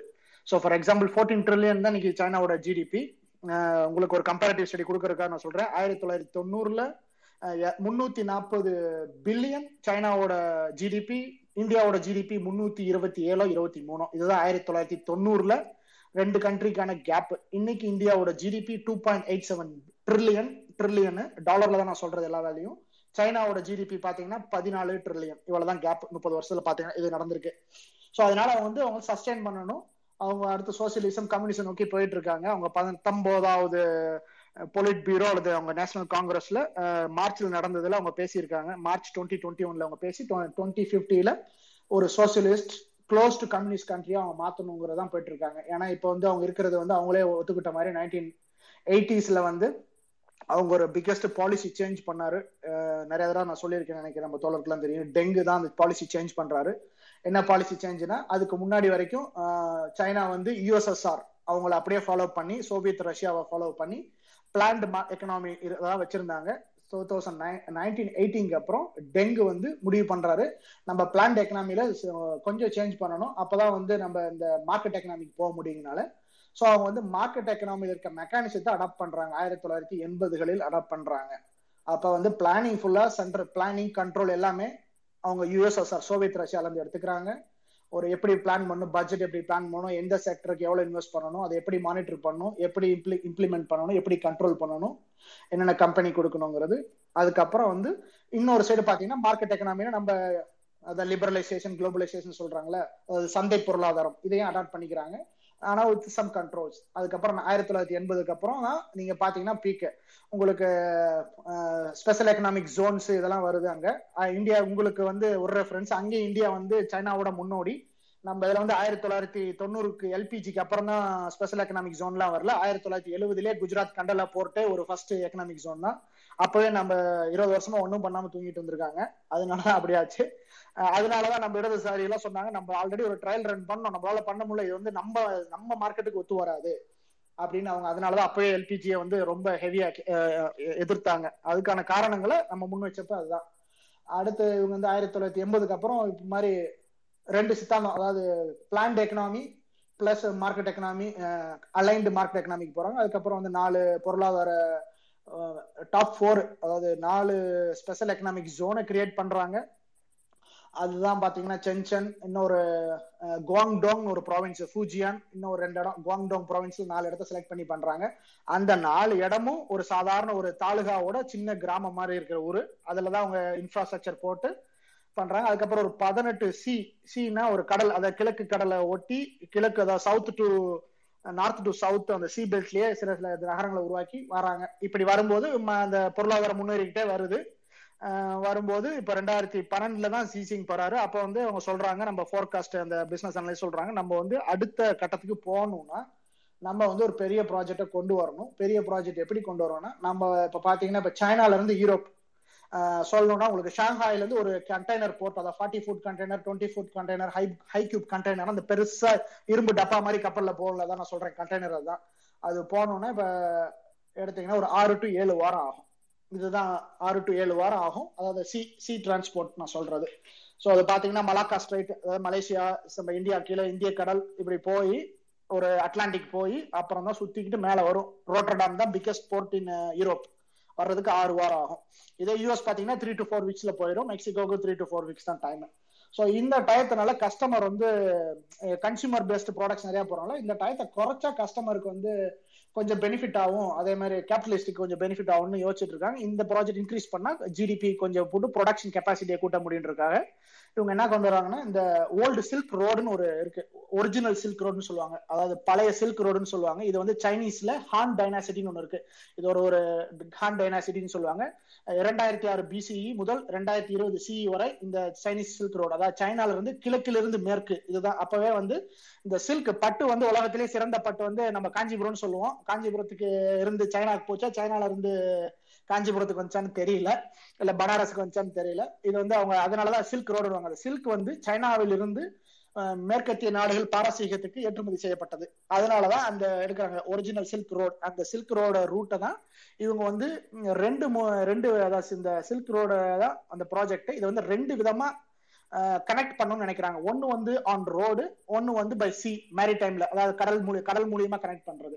அப்ப வந்து ரெண்டாயிரத்தி பதிமூணுல வந்து நம்ம ஜி ஜின்பிங் வந்து இந்தோனேஷியா போறாரு கசாஸ்தான் போறாரு. இது அபிஷியல் விசிட் ஏன்னா இதை அவங்க பிளானிங் கமிஷன் கொடுத்தது. அதாவது பிளானிங் அதாவது சைனாவோட பிளானிங் ரெண்டாயிரத்தி பன்னெண்டுல ஒரு ஆட்சி ஏத்துக்கு அப்புறம் கொடுக்கறது. நம்ம இந்த ப்ராஜெக்ட் பண்ணா economic belt silk road economic belt பண்ணோம்னா இது ரொம்ப ஈஸியா இருக்கும் அப்படின்னு கொடுக்குறாங்க. இதை எடுத்துக்கிட்டு தான் அங்க போய் தான் ஃபர்ஸ்ட் இந்தோனேஷியாலையும் கசாஸ்தான்லயும் ரெண்டாயிரத்தி பதிமூணுல தான் அனௌன்ஸ் பண்றாரு. நாங்க வந்து OBOR one belt one road பண்ண போறோம் அப்படிங்கிறது அங்கதான் வருது. இது என்ன target வச்சிருக்காங்கன்னா China to Europe by freight trains அதாவது ட்ரெயின் மூலியமா கனெக்ட் பண்றது. ஐம்பது நகரங்கள் பதினஞ்சு கண்ட்ரியை கனெக்ட் பண்றது. கிட்டத்தட்ட பாத்தீங்கன்னா ஒரு பதினாலாயிரம் ட்ரிப் அப்படின்னு ஒரு சாதாரண ஒரு மைல் ஸ்டோன் வைக்கிறாங்க ஃபர்ஸ்ட் ஸ்டார்டிங் ப்ராஜெக்ட் பாத்தீங்கன்னா ஒரு ஒன் ஒன் ஒன் ட்ரில்லியனா ஒன் பாயிண்ட் ஃபைவ் ட்ரில்லியனும் தெரியல. அதுக்கப்புறம் கிட்டத்தட்ட ரெண்டாயிரத்தி பதினெட்டை நோக்கி வரும்போது அது ஒரு ஆறு ட்ரில்லியன் ஆறரை ட்ரில்லியன் டாலர் அமெரிக்கன் டாலர் அளவுக்கு வந்துருச்சு. ரெவன்யூ க்ரோத் கொடுக்குன்ற அளவுக்கு பிளான் பண்ணாங்க. ஆறு ட்ரில்லியன் அளவுக்கு ரெவன்யூ க்ரோத் கொடுத்துருக்கு. ஸோ நீங்க அந்த ஜிடிபி ஆன்லைன் அடிச்சு பாத்தீங்கன்னா தெரியும். ரெண்டாயிரத்தி பதிமூணுக்கு அப்புறம் சைனாவோட ஜிடிபி எப்படி இன்க்ரீஸ் ஆயிட்டு வந்துட்டு இருக்கு அது எப்படி அவங்களோட business plan twenty thirty and twenty ஃபிஃப்டிக்கு அது எப்படி சப்போர்ட் பண்ண போகுது. இப்போ வந்து கொரோனானால அவங்களுக்கு தொய்வு இருக்கு. ஏன்னா பொலிட்டிக்கல் இப்போ ஜியோ பொலிட்டிக்கல் ப்ராப்ளம் இருக்கு எல்லா இப்போ யூஎஸோட இருக்கு. இந்தியா கூட பிரச்சனை இருக்கு. இது பண்ணிட்டு இருக்காங்க. இதுல வந்து அந்த இந்தோனேஷியால அனௌன்ஸ் பண்ணும்போது அவங்க சொல்றாங்க ஆறு ப்ரோக்ராம் சொல்றாங்க. என்னன்னா ஃபர்ஸ்ட் வந்து யுரேஷியன் லேண்ட் பிரிட்ஜ் அதாவது western China to western Russia train மூலியமா கனெக்ட் பண்றது. அப்புறம் China Mongolia trans Siberia Russian corridor ஒன்று அதுக்கப்புறம் பார்த்தீங்கன்னா China central Asia Kazakhstan Kyrgyzstan மூலியமா வெஸ்டர்ன் ஏசியன் காரிடோர் டர்க்கி வரைக்கும் வருது. அப்புறம் இண்டோ சைனா பெனின்சுலா கோஆர்டினேட்டர் இதுல நம்ம இந்தியா வெளியே வந்துட்டாங்க. ஸோ இது ஒண்ணு. ஆனா இப்ப பாகிஸ்தான் கனெக்ட் பண்ணியிருக்காங்க அவங்க. அது அதான் பாகிஸ்தான் காரிடோர்னு கூப்பிடுறாங்க. அடுத்து பங்களாதேஷ் சைனா இந்தியா மியான்மார் இதுல இந்தியா வெளியே வந்துருச்சு. இப்ப பங்களாதேஷ் சைனா மியான்மார் கார்டர் தான் இருக்கு. ஆறுல அஞ்சு ப்ராஜெக்ட் எக்ஸிக்யூட் ஆயிருச்சு. இப்ப மேரி டைம் பாத்தீங்கன்னா இப்போ வந்து ஆப்பிரிக்கன் கண்ட்ரிஸ்ல மேரி டைம்ல கனெக்ட் பண்றாங்க. உங்களுக்கு ஒரு ரெஃபரன்ஸ் கொடுக்கறதுக்கு சொன்னேன். முன்னாடி ஒரு சொல்லியிருந்தேன் ஒரு எக்ஸாம்பிள் சொல்லியிருந்தேன். ஆறு வாரம் ஆகுதுன்னு சொல்லியிருந்தேன். கடல் மூலியமா கொண்டு வரதுக்கு ரோட்டர்டாமுக்கு. இன்னைக்கு வந்து பதினேழே நாள் பதினேழு நாள் எங்க இருந்துன்னா நீங்க செங்டூன்னு அதாவது மேற்கு மாகாணம். செங்டூனா உங்களுக்கு புரியுற மாதிரி சொல்லணும்னா நம்ம பாண்டா கரடிலாம் நமக்கு நல்லா புரியும்ல. பாண்டா வந்து அது ஹோம்லேண்ட் வந்து செண்டு தான். அதாவது வெஸ்டர்ன் ப்ராவின்ஸ் திபத்துக்கு சிச்சுவான் ப்ராவின்ஸ்னு சொல்லுவாங்க. சிச்சுவான் ப்ராவின்ஸ்ல இருக்க ஒரு அதோட தலைநகர செண்டு. இது வந்து திபத்தோட பக்கத்து ப்ராவின்ஸ்னு சொல்லிக்கலாம். வெஸ்டர்ன் மிடில் வெஸ்டர்ன் சொல்லலாம். அங்க இருந்து ஒரு ட்ரெயின் எடுத்தீங்கன்னா பதினேழு நாள்ல வந்து நம்ம ரோட்டர்டாம் அல்லது டுசில்டோஃப் ஜெர்மனியில் இருக்க பிக்கெஸ்ட் ட்ரெயின் டிரான்ஸ்போர்ட்டுக்கு வந்துருது. பதினேழு நாள்ல ஒரு பொருளை நீங்க ஏற்றி இங்க வந்துடும் ரெண்டு ரெண்டு நாள் மூணு நாள் கனெக்ட் பண்ணிக்கிங்க. ஏன்னா கஸ்டம்ஸ் டிக்ளரேஷன்லாம் இருக்கும். கிட்டத்தட்ட இருபது நாள்ல ஒரு கஸ்டமருக்கு பொருள் கிடைச்சிடும் இருபது நாள்னா மூணு வாரத்துல. ஸோ கட் ஷார்ட் ஒரு ஆறு வாரம் கண்ட்ரோல் பண்ணியிருக்காங்க. ஆறு வாரங்கிறது கேஷ் பிஸ்னஸ்ல கேஷ் வந்து ரொம்ப எவ்வளவு இம்பார்ட்டன் உங்களுக்கு தெரியும். இது வந்து இது வந்து ஒரு பிக்கஸ்ட் ஹிட் ஏன்னா நிறைய பேர் இப்போ என்ன பண்ணாங்கன்னா பிகஸ்ட் கம்பெனிஸ் கேபிட்டலிஸ்ட் கம்பெனிஸ்லாம் அது அட்வான்டேஜ் யூஸ் பண்ணி இப்போ மோஸ்ட்லி வந்து இந்த இப்போ நீ கேள்விப்பட்டிருப்பீங்களா ஒரு ஷிப் மாட்டுச்சுல நம்ம சூஎஸ் கான்வல்ல அப்போ வந்து நிறைய கம்பெனி அந்த அளவுக்கு அலரல ஏன்னா எல்லாமே ட்ரெயினுக்கு போயிட்டாங்க. ட்ரெயின்ல தான் இப்போ ஃபோல்ஸ் வேகனோ ஃபியட்டோ எந்த எல்லா கம்பெனியும் இங்க இருந்து அனுப்புறது அங்க இருந்து இப்போ மோஸ்ட்லி ட்ரெயின் தான் யூஸ் பண்ணிட்டு இருக்காங்க. ட்ரெயின் ஏன் யூஸ் பண்றாங்கன்னா ஷிப்போட சீப் கிடையாது. சிப்போட கொஞ்சம் காஸ்ட்லி ஆனா ஏர் ஃப்ரைட்டோட கம்மி. உங்களுக்கு டைமும் ஷார்ட் ஆகுது. ஏன்னா டைம் தான் டிரான்ஸ்லேட்டட் இன்டு மணி அதனால வந்து அதை யூஸ் பண்ணிட்டு இருக்காங்க. இப்போ இது போயிட்டு இருக்கு. இப்போ நான் சொன்ன மாதிரி இப்போ ஒரு பிரச்சனை வந்திருக்கு. என்ன பிரச்சனை வந்திருக்குன்னா ட்ரஸ்ட் பிரச்சனை வந்திருக்கு. ஏன்னா சைனா வந்து இந்த கோவிட்ல உண்மையை சொல்லலை. அப்புறம் பாத்தீங்கன்னா நம்ம ஹாங்காங்ல பிரச்சனை சவுத் சைனால பிரச்சனை அப்புறம் வந்து பாத்தீங்கன்னா உருகர் மக்களோட பிரச்சனை இது மாதிரி ஏற்பட்ட பிரச்சனை இந்த ஹுவாவாய் பிரச்சனை எல்லாம் போயிட்டு இருக்கு ஸோ இதனால வந்து கொஞ்சம் தோய்வு இருந்திருக்கு பட் ஆனா நான் என்னோட இன்ஃபர்மேஷன் படி அட்லீஸ்ட் டபிள்யூஹெச்ஓ உலக வேர்ல்ட் ட்ரேட் டபிள்யூடிஓட இன்ஃபர்மேஷன் அல்லது யூரோப்பியன் எக்கனாமிக் ஃபோரமோட இன்ஃபர்மேஷன் ஐஎம்எஃப் இன்ஃபர்மேஷன் இது எல்லாமே சொல்றது வந்து எயிட்டி பர்சன்ட் கம்ப்ளீட் பண்ணிட்டாங்க. So every countries in Eurasia or in Europe எல்லாமே கனெக்ட் டாட் கனெக்ட் பண்ணிட்டாங்க. என்ன மீனிங்னா நீங்க சைனால எந்த ஒரு பெரிய பகுதியில இருந்து சதன் ப்ராவின்ஸ்ல இருந்தோ இல்ல வெஸ்டர்ன் ப்ராவின்ஸ்ல இருந்தோ இல்ல ஈஸ்டர்ன் ப்ராவின்ஸ் ஷாங்காய்ல இருந்தோ பீஜிங்ல இருந்தோ டியான்சிங்ல இருந்தோ ஒரு ஷிப்மெண்ட்டை லண்டனுக்கோ ஆம்ஸ்டர்டாமுக்கோ ட்ரெயின்ல அனுப்ப முடியும். இதுதான் அவங்க சாத்தியப்படுத்தியிருக்காங்க. இதுதான் அவங்களோட சக்சஸும் ஸோ இது வந்து ஸ்கேல் ஆக ஆக அவங்களுக்கு ஜிடிபி இன்க்ரீஸ் ஆயிட்டு இருக்கும் இது ஒரு ப்ராஜெக்ட் இது வந்து பத்து வருஷத்துல ரெண்டாயிரத்தி இருபத்தஞ்சுக்குள்ள முடிக்கணும்னு சொல்லியிருக்காங்க. இதுல ஒரு ப்ராஜெக்ட் மட்டும் நடக்காம போனது வந்து சி மேரிடைம் ஏன்னா அதுல இந்தியா வந்து அதுல வந்து எக்ஸ் அவுட் பண்ணிட்டாங்க. அதனால அவங்க ஜாயின் பண்ணல. மற்றபடி எல்லாமே வந்து கனெக்ட் ஆயிருச்சு. அவ்வளவுதான். இப்போ இந்த ஜி செவன்ல இது ஒரு டாபிக்கா அவங்க பேசிட்டு இருக்காங்க. சைனாவோட டாமினன்ஸ் எப்படி கண்ட்ரோல் பண்றதுன்னு. இதை வந்து நம்ம ஜி செவன் என்னென்ன மினிட்ஸ் ஆஃப் மீட்டிங் கொடுக்குறாங்களோ அதுக்கப்புறம் தான் தெரியும். இதுதான் OBOR one belt one road are original silk ரோடோட கதை எனக்கு தெரிஞ்ச அளவுக்கு. அதோட ஃபேக்சுவலா நான் சொல்லியிருக்கேன்னு நினைக்கிறேன். உங்களுக்கு ஏதாவது டவுட் இருந்தால் நான் முடிஞ்ச அளவுக்கு எக்ஸ்பிளைன் பண்ண பாக்குறேன். நன்றி. ஓகே ஓகே போஸ்ட்டுக்கு வந்து மைக் கண்ட்ரோல் போயிருச்சுன்னு நினைக்கிறேன். ஸோ நெக்ஸ்ட் டாபிக் நான் கண்டினியூ பண்ணிடுறேன். ஸ்ரீகுரு தோழர் சொன்னதோட கண்டினியூவேஷன் ஜி செவன் கண்ட்ரிஸோட டேக்ஸ் கண்டினியூவேஷன் என்னன்னா வந்து யூஎஸ்ல வந்து டாப் பீப்புள்ஸ் இருக்காங்களே. ஃபர்ஸ்ட் வந்து கார்பரேட் டேக்ஸ் பார்த்தோம். நெக்ஸ்ட் வந்து வெல்த் டேக்ஸ் பார்க்க போகிறோம் வெல்த் டேக்ஸ் வந்து போடலாம் அப்படிங்கிற முடிவுக்கு வந்திருக்காங்க யூஎஸ் எப்படி நான் வந்து ஒன் பில்லியன் மேலே வெல்த் வச்சிருக்கிறவங்களுக்கு அக்குமுலேட் பண்ணுறவங்களுக்கு த்ரீ பர்சன்டேஜ் டேக்ஸும் ஃபிஃப்டி மில்லியன் டாலர் மேலே வச்சிருக்கிறவங்களுக்கு டூ பர்சன்டேஜ் வந்து நம்ம இயர்லி டேக்ஸ் வாங்கலாம் வெல்த் டேக்ஸ் வாங்கலாங்கிற மாதிரி முடிவு பண்ணியிருக்காங்க. பெர்னி சாண்டர்ஸ் வந்து செனட்டர் அவர் வந்து ப்ரப்போஸ் பண்ணியிருக்காரு ஜெயபால் அவங்களோட. ஸோ என்னன்னா வந்து எதுக்கு இந்த முடிவுக்கு வராங்கன்னா வந்து top zero point one percentage people இருப்பாங்க இல்லையா? அவங்க வந்து ஆல்மோஸ்ட் நைன்டி நைன் பர்சன்டேஜ் பீப்புளுக்கு அதாவது வந்து top zero point one percentage people வந்து லெஸ் டேக்ஸ் கட்டுறாங்க ஃபெடரல் டேக்ஸ் கட்டுறாங்க. இதை கம்பேர் பண்ணோன்னா வந்து நைன்டி நைன் பர்சன்டேஜ் பேலன்ஸ் இருப்பாங்களே அவங்க அதிகமான டேக்ஸ் கட்டுறாங்க. ஸோ ஆவரேஜாக வந்து ஃபெடரல் டேக்ஸ் எவ்வளோ கட்டுறாங்கன்னா ஒரு யூஎஸ் ஃபேமிலி வந்து ஃபோர்டீன் பர்சன்டேஜ் ஃபெடரல் டேக்ஸ் கட்டுறாங்க. டாப் ப்ராக்கெட்டில் இருக்கிறவங்க தேர்ட்டி செவன் பர்சன்டேஜ் கட்டுறாங்க. பட் இந்த டாப் பீப்புள் இருக்காங்க இல்லையா இந்த ஜெஃப் பெசாஸ் இந்த மாதிரி பீப்புள் என்ன பண்ணுறாங்கன்னா வந்து ஆல்மோஸ்ட் நோ டேக்ஸ் தான் கட்டுற மாதிரி இருக்குது இது எப்படி பண்ணுறாங்கங்கிறத வந்து பார்ப்போம் நம்ம. ஸோ ஆல்மோஸ்ட் வந்து இப்போ two thousand fourteen to eighteen பீரியட்ல வந்து four nought one billion dollars வந்து இவங்க வந்து ரெவன்யூ ஜென்ரேட் பண்ணியிருக்காங்க. அதில் இவங்க டேக்ஸ் கட்டினது எவ்வளோனா பர்சனல் வெல்த்ல இருந்து almost thirteen point six billion மட்டும்தான். அதாவது த்ரீ பாயிண்ட் ஃபோர் பர்சன்டேஜ் மட்டும்தான் வந்து இவங்க டேக்ஸ் பே பண்ணியிருக்காங்க. தென் வந்து இது அப்புறம் வந்து கோவிட்ல என்ன ஆயிருக்குன்னா வந்து ஆல்மோஸ்ட் ஃபார்ட்டி பர்சன்டேஜ் வந்து ரைஸ் ஆயிருக்கு இவங்களுக்கு பர்சனல் வெல்த்ல பட் சிவா ஒரு ஒரு ஒரு இன்னொரு லிங்க் அனுப்பிச்சிருக்காரு தோழர். அதுல ஜாயின் பண்ணிக்கலாம். அவரால் கண்ட்ரோல் பண்ண முடியல நீங்க முடிச்சதுக்கு அப்புறம் அதில் ஜாயின் பண்ணிக்கலாம். ஓகேங்களா நீங்க முடியுங்க okay okay okay okay so இவங்க வந்து இந்த வெல்த்தை வந்து எப்படி வந்து ஹிட் பண்றாங்கன்னு பார்த்தாங்கன்னா வந்து டைரக்டா வந்து நம்ம இவங்களோட ஸ்டாக்கோட ரைஸும் தென் வந்து ரியல் எஸ்டேட்டை வந்து யூஎஸ்ல என்ன பண்றாங்கன்னா வந்து ஆன் எப்போ சேல் பண்ணுறாங்களோ அப்போ மட்டும் நான் வந்து டாக்ஸேஷன் பண்ணுற மாதிரி இருக்குது இந்த ஒரு மெத்தடை யூஸ் பண்ணி என்ன பண்ணுறாங்கன்னா இவங்களோட வெல்த் டேக்ஸை வந்து ரொம்ப ரொம்ப கம்மி பண்ணிக்கிறாங்க. ஸோ தென் வந்து ஆல்மோஸ்ட் இதில் வந்து கொஞ்சம் ஸ்டாட்டிஸ்டிக்ஸ் மட்டும் பார்ப்போம் நம்ம. இப்போ பெசாஸ் என்ன பண்ணியிருக்காருனா வந்து ஆல்மோஸ்ட் வந்து ஒன் பர்சன்டேஜ் மட்டும்தான் வந்து அவர் டேக்ஸ் கட்டியிருக்காரு. அவருடைய அவரோட ஏர்னிங்ஸ் பார்த்தோம்னா வந்து நம்ம வந்து நைன்டி நைன் பில்லியன் இருக்குது பர்சனலில் பட் அவர் கட்டின டேக்ஸ் என்னன்னா வந்து நைன் செவன்ட்டி த்ரீ மில்லியன் தான் கட்டியிருக்காரு. வேற ஒரிஜினலாக கட்ட வேண்டியது four point two two billion கட்டணும். இன்னொரு ஃபேக்ட் என்னன்னா வந்து டூ தௌசண்ட் செவன் இருக்கு இல்லையா? டூ தௌசண்ட் செவனில் வந்து அவர் வந்து ஜீரோ தான் டேக்ஸ் சிங்கிள் பென்னி கூட கட்டல அவர்.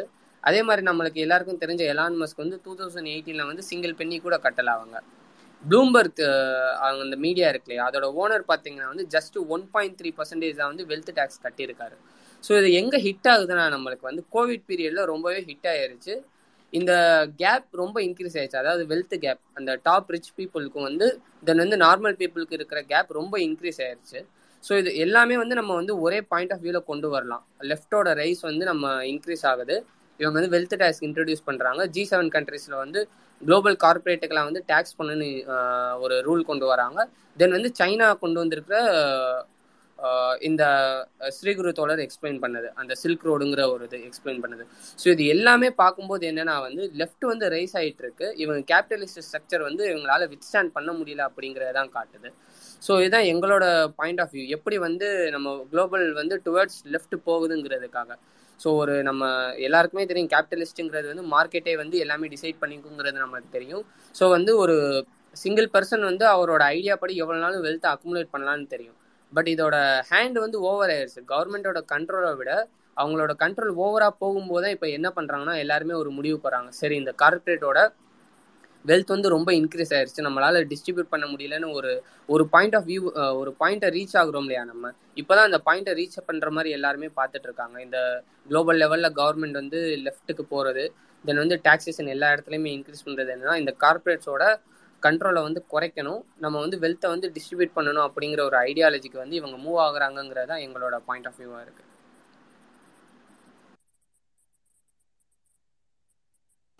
கோக்கி நம்ம கொஸ்டின் ஆன்சருக்கு போயிடலாமா? மூவ் ஆயிடலாமா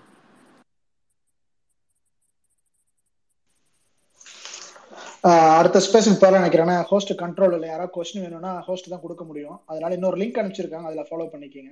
அதில் வாங்க தொடர்களே ஓகே ஓகே ஓகே நம்ம அதுல கொஸ்டின் ஆன்சர் செஷனுக்கு போயிடலாம். ஸோ நம்ம ஆமா இன்னைக்கு நம்ம இன்னைக்கு நம்ம பேசணும் இல்லையா? இந்த எல்லா பாயிண்ட்ல இருந்தும் நம்ம எப்படி டுவர்ட்ஸ் லெஃப்ட் போகிறோம் அதில் கான்ட்ராடிக்ஷன் என்ன இருக்கு அப்படிங்கறது வந்து கொஸ்டின் ரைஸ் பண்ணலாம் so we can able to explain இன்னொரு லிங்க் சென்ட் பண்ணியிருக்காங்க அதில் ஜாயின் பண்ணிக்கோங்க. தேங்க்யூ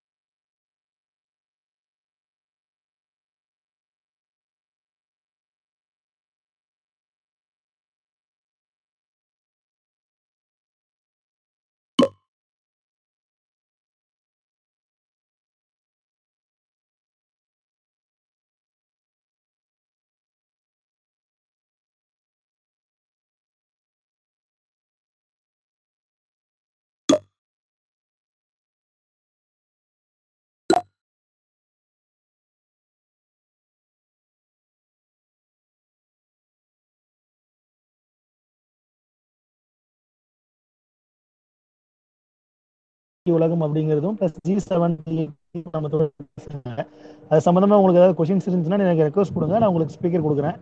ஒன் பை ஒன்னா நீங்க கொஸ்டின்ஸ் வைக்கலாம். நம்ம தொடர் உங்களுக்கு பதில் சொல்லுவாங்க தொடர் தொடர் பைரவன் தொடர் நீங்க உங்களுக்கான கொஸ்டின் கேட்கலாம் தொடர் ஆ வணக்கம் தோழர். ஸ்ரீகுரு தோழர் வந்து கம்யூனிஸ்ட் நாடுகளை பத்தி சொன்னாரு. எனக்கு என்ன கேள்வினா நம்ம பக்கத்துல இருக்க நேபாளில் வந்து நேபாளிஸ் கம்யூனிஸ்ட் கட்சி தான் வந்து ஆட்சியில இருக்குது. அதே போல எதிர் எதிர்கட்சி தரப்பும் வந்து ஒரு கம்யூனிஸ்ட் கட்சி தான். அவர்கள் வந்து கம்யூனிஸ்ட் நாடா ஏத்துக்கலாமா? இல்ல அது ஜனநாயக நாடுன்றதுனால ஒரு இதுவா அப்படின்றது என்னோட கேள்வி. அதுக்கு பதில் அது என்னோட பிழை நான் சொல்ல மறந்ததுக்கு மன்னிச்சுக்குங்க. நான் மிஸ் ஆயிடுச்சு. வேற ஒண்ணும் இல்லை. நான் நினைச்சேன் அதுக்கப்புறம் சரி கொண்டு வரணும்னு விட்டுட்டேங்க. ஓ சரிங்க தோழர். இல்ல என்னோட கேள்வி வந்து இப்ப தேர்தல் ஜனநாயகம் தான் வந்து நேபாளில பின்பற்றுறாங்க நம்ம இந்தியா மாதிரி. அதுல வந்து சில சமயம் கம்யூனிஸ்ட் கட்சி வந்து ஆட்சியில இல்லாமலும் இருந்திருக்கு. அப்ப ஆட்சியில வந்தா அது கம்யூனிஸ்ட் நாடு அப்படின்ற சொல்லாமா? இல்ல அப்படி அது ஒரு கன்ஃபியூஷன் இருக்கு எனக்கு. இல்ல நீங்க அதாவது வழிமுறை தான் சைனா ரஷ்யா கியூபா எல்லாம் வழிமுறை தான் வேறு. கடைசியா நம்ம வந்து சித்தாந்தத்தை அடையிறது தான் நம்மளோட இலக்கு. அதுதான் அங்க நடந்திருக்கு. சோ மன்னராட்சி இது முடிவு கொண்டு வந்து வந்திருக்காங்களே அது ஒரு வெற்றி தான். நம்ம நான் நினைச்சேன் இன்னொரு மிஸ் ஆயிடுச்சுன்னு. நான் அந்த இடத்துல மறந்துட்டேன் அந்த பேர். டக்குன்னு அப்புறம் அப்புறம் இப்போ சைனா டாபிக் போனதுக்கு அப்புறம் அந்த ஞாபகம் நன்றி. ஞாபகப்படுத்துனதுக்கு நன்றி. மன்னிச்சு மன்னிப்பு மன்னிப்பு மறந்ததுக்கு. பரவாயில்ல தோழர். நன்றி தோழர். தோழர் ஒரு தோழர் ஒரு நாடுன்றது கம்யூனிஸ்ட் நாடுன்னு சொல்ல முடியாது எந்த நாட்டையுமே. இது அடிக்கடி நம்ம திரும்பி திரும்பி வரும்போது எல்லாருக்கும் தெரிஞ்சிருக்கும். சொன்ன சொ புரிஞ்சுதா அப்படின்னு தெரியல எனக்கு. ஸோ ஒரு நாடு கம்யூனிஸ்ட் நாடாக இருக்கவே முடியாது. அந்த வார்த்தையவே நம்ம திருத்திக்கணும். அது சோசியலிச நாடாகத்தான் இருக்க முடியும். முழுவதாக சோசியலிச நாடுகள் உருவான பின்னர் இந்த உலகம் கம்யூனிச உலகமாக மாறும். அப்ப கம்யூனிச நாடுன்ற விஷயமே வந்து ஒரு ஆன்டி என்ன சொல்றது ஒரு ஒரு மோரான் மாதிரியான வார்த்தை அது. ஸோ நம்ம புரிஞ்சுக்கணும். கட்சி கட்சி ஆட்சிக்கு வந்த நாடுன்னு சொல்லலாம். கம்யூனிஸ்ட் கட்சி ஆட்சிக்கு வந்த நாடு. அப்ப அதுலயுமே இன்னொன்று இருக்கு. முழுசா இந்தியான்ற நாட்டுல கம்யூனிஸ்ட் கட்சி ஆட்சிக்கு ஆட்சிக்கு வந்தா அது ஒரு கதை. மாநிலங்கள்ல ஆட்சிக்கு வந்தா அது ஒண்ணு. ஸோ கம்யூனிஸ்ட் கட்சிகள் ஆட்சியில இருந்தாலே அது ஒரு கம்யூனிஸ்ட் நாடு அப்படின்றது வந்து கிடையாது. அது நம்ம அந்த புரிதல் இருந்து வெளியே வரணும். கம்யூனிஸ்ட் நாடுன்றது தனி உடைமையே இல்லாத நாடு. அப்படி நாடு இருக்காது உலகம் பூரா மாறும்.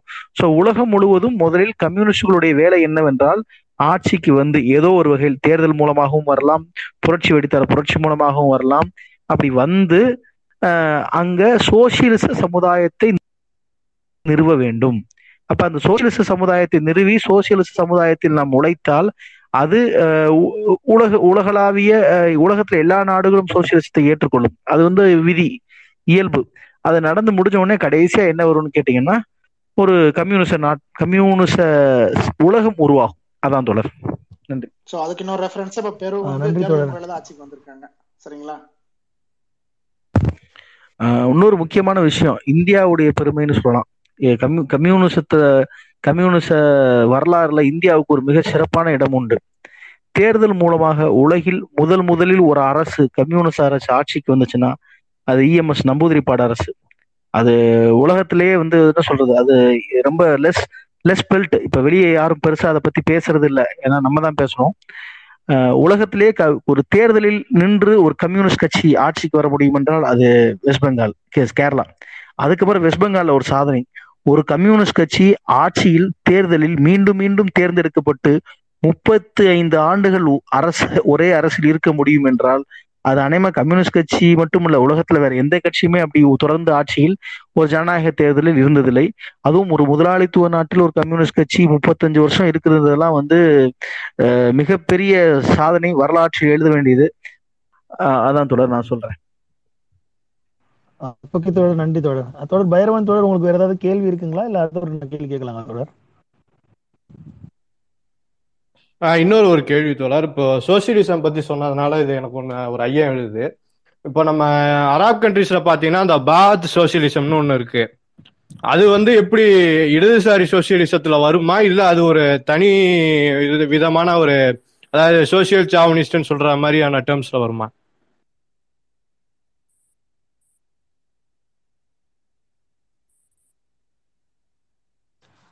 தொடர்றதுக்கு கொக்கிக்குமார் தொடர்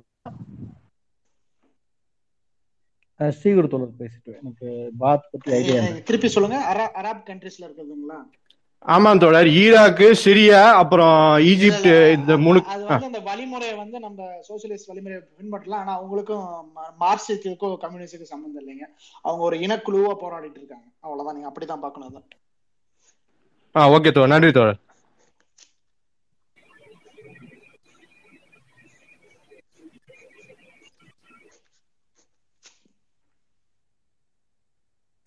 நெக்ஸ்ட் வெங்கட் டி நெக்ஸஸ் இருக்காங்க. நீங்க கேள்வி. வணக்கம். எனக்கு ஒரு ரெண்டு கேள்வி இருக்கு. அதுக்கு முன்னாடி ஒரு நன்றி சொல்லிடுறேன். என்னன்னா இதே இதே மாதிரி ஸ்பேஸ் நடத்தும் போது ஒரு ஒரு வாரத்துக்கு முன்னாடி நானே கேட்டிருக்கேன். எந்த மாதிரி புத்தகத்தை வந்து மார்க்ஸ் மார்க்சியம் சம்மந்தமா எந்த மாதிரி புத்தகத்தை படிக்கலாம்? எப்படி படிக்கிறது? எனக்கு கஷ்டமா இருக்கேன்னு கேட்கும்போது ஸ்பேஸுக்கு வாங்கன்னு சொல்லிட்டு இது பண்ணீங்க. நான் அதுக்கப்புறம் தொடர்ந்து வந்துட்டு இருக்கேன் என்னால் இப்போ வந்து குடும்பம் தனி சொத்து அரசு அதன் உருவாக்கம் அந்த அந்த புத்தகத்தை நான் இப்போ முன்னாடி படித்ததுக்கும் இப்போ படிக்கிறதுக்கும் எனக்கு ஓரளவுக்கு புரிய ஆரம்பிச்சிருக்கு. அதுக்கு நன்றிகள். அப்புறம் கேள்வி நான் சொல்லிடுறேன். என்ன அப்படின்னா ஃபர்ஸ்ட் அடிப்படையாக முதல் கேள்வி என்னன்னா இந்த வலது இடது அதை எப்படி வந்து டிஃபைன் பண்ணுறாங்க அது வந்து மக்களுக்கானது அப்புறம் வந்து அது வந்து முதலாளிகளுக்கு அந்த பக்கம் இருக்கிறது. அந்த மாதிரி தானா இருக்கு இல்லைன்னா வேற ஏதாச்சும் அந்த இது இருக்கா?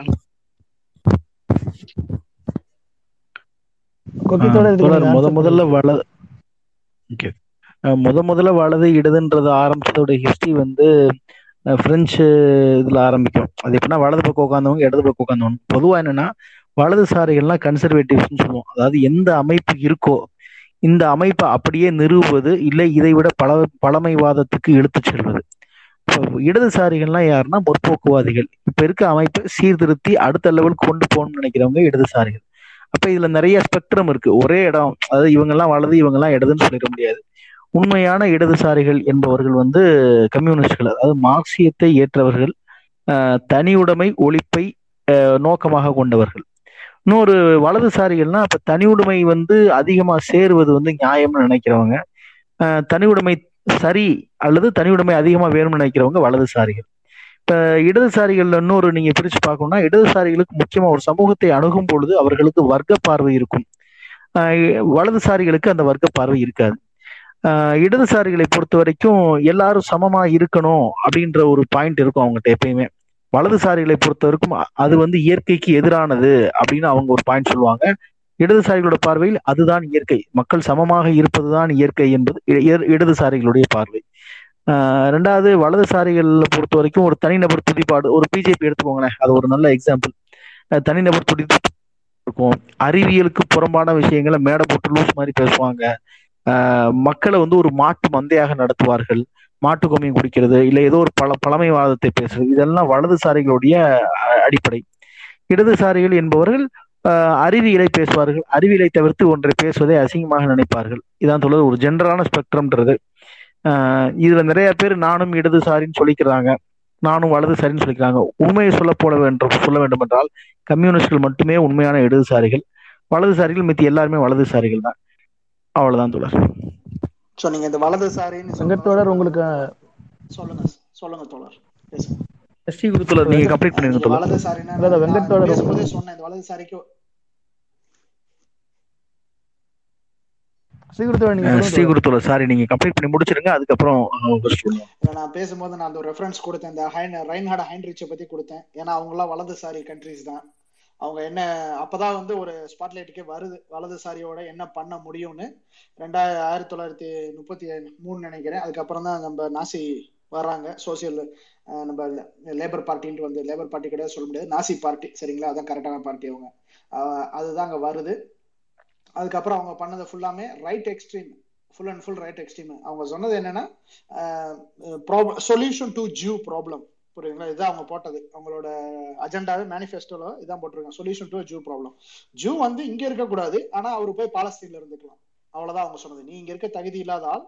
நீ வந்து பாலஸ்தீன்ல போய் இருந்துக்கலாம். இதே டெண்டன்சில இந்தியால யார் பேசிட்டு இருப்பாங்கன்னு தெரியும். நீ இங்க இருக்கக்கூடாது. பாகிஸ்தானுக்கு போயிடலாம் இது மாதிரி தான் அவங்க பேசுவாங்க. இதே தான் அவங்க அதே புரோட்டோகால் அதே ஃப்ரேம் ஒர்க்ல தான் இங்க இருக்கிற க- கட்சிகளும் ஆப்ரேட் பண்ணிட்டு இருக்கு. அதுதான் வலது வலதுசாரிகளுக்கான ரெஃபரன்ஸ் பாயிண்ட் அவங்களுக்கு கொடுக்குறது. எப்படி புரிஞ்சுக்கணுங்கிறது. அறிவியலுக்கு சம்மந்தம் இல்லாம பேசுவாங்க. மாடு மானுட தத்துவியலுக்கு எதிர்ப்பா பேசுவாங்க. நான் தான் சிறந்தவன் ஏன் இனம் தான் சிறந்தது. நான் தான் உயர்ந்தவன். இப்படிதான் அவங்க பேசுவாங்க. இதுக்கு வந்து உங்களுக்கு ரெஃபரன்ஸ் வந்து இரண்டாம் உலக போருக்கு முன்னாடி நடந்தது. இப்போ வந்து வந்துட்டே இருக்கு. நீங்க யூரோப்லயும் பார்த்துருப்பீங்க. சில கண்ட்ரீஸ்லயும் பார்த்துட்டு இருக்கீங்க நாங்க எங்க ரேஸ் பெருசு உங்க ரேஸ் பெருசுன்னு இந்த பிரச்சனை போயிட்டே இருக்கோம்.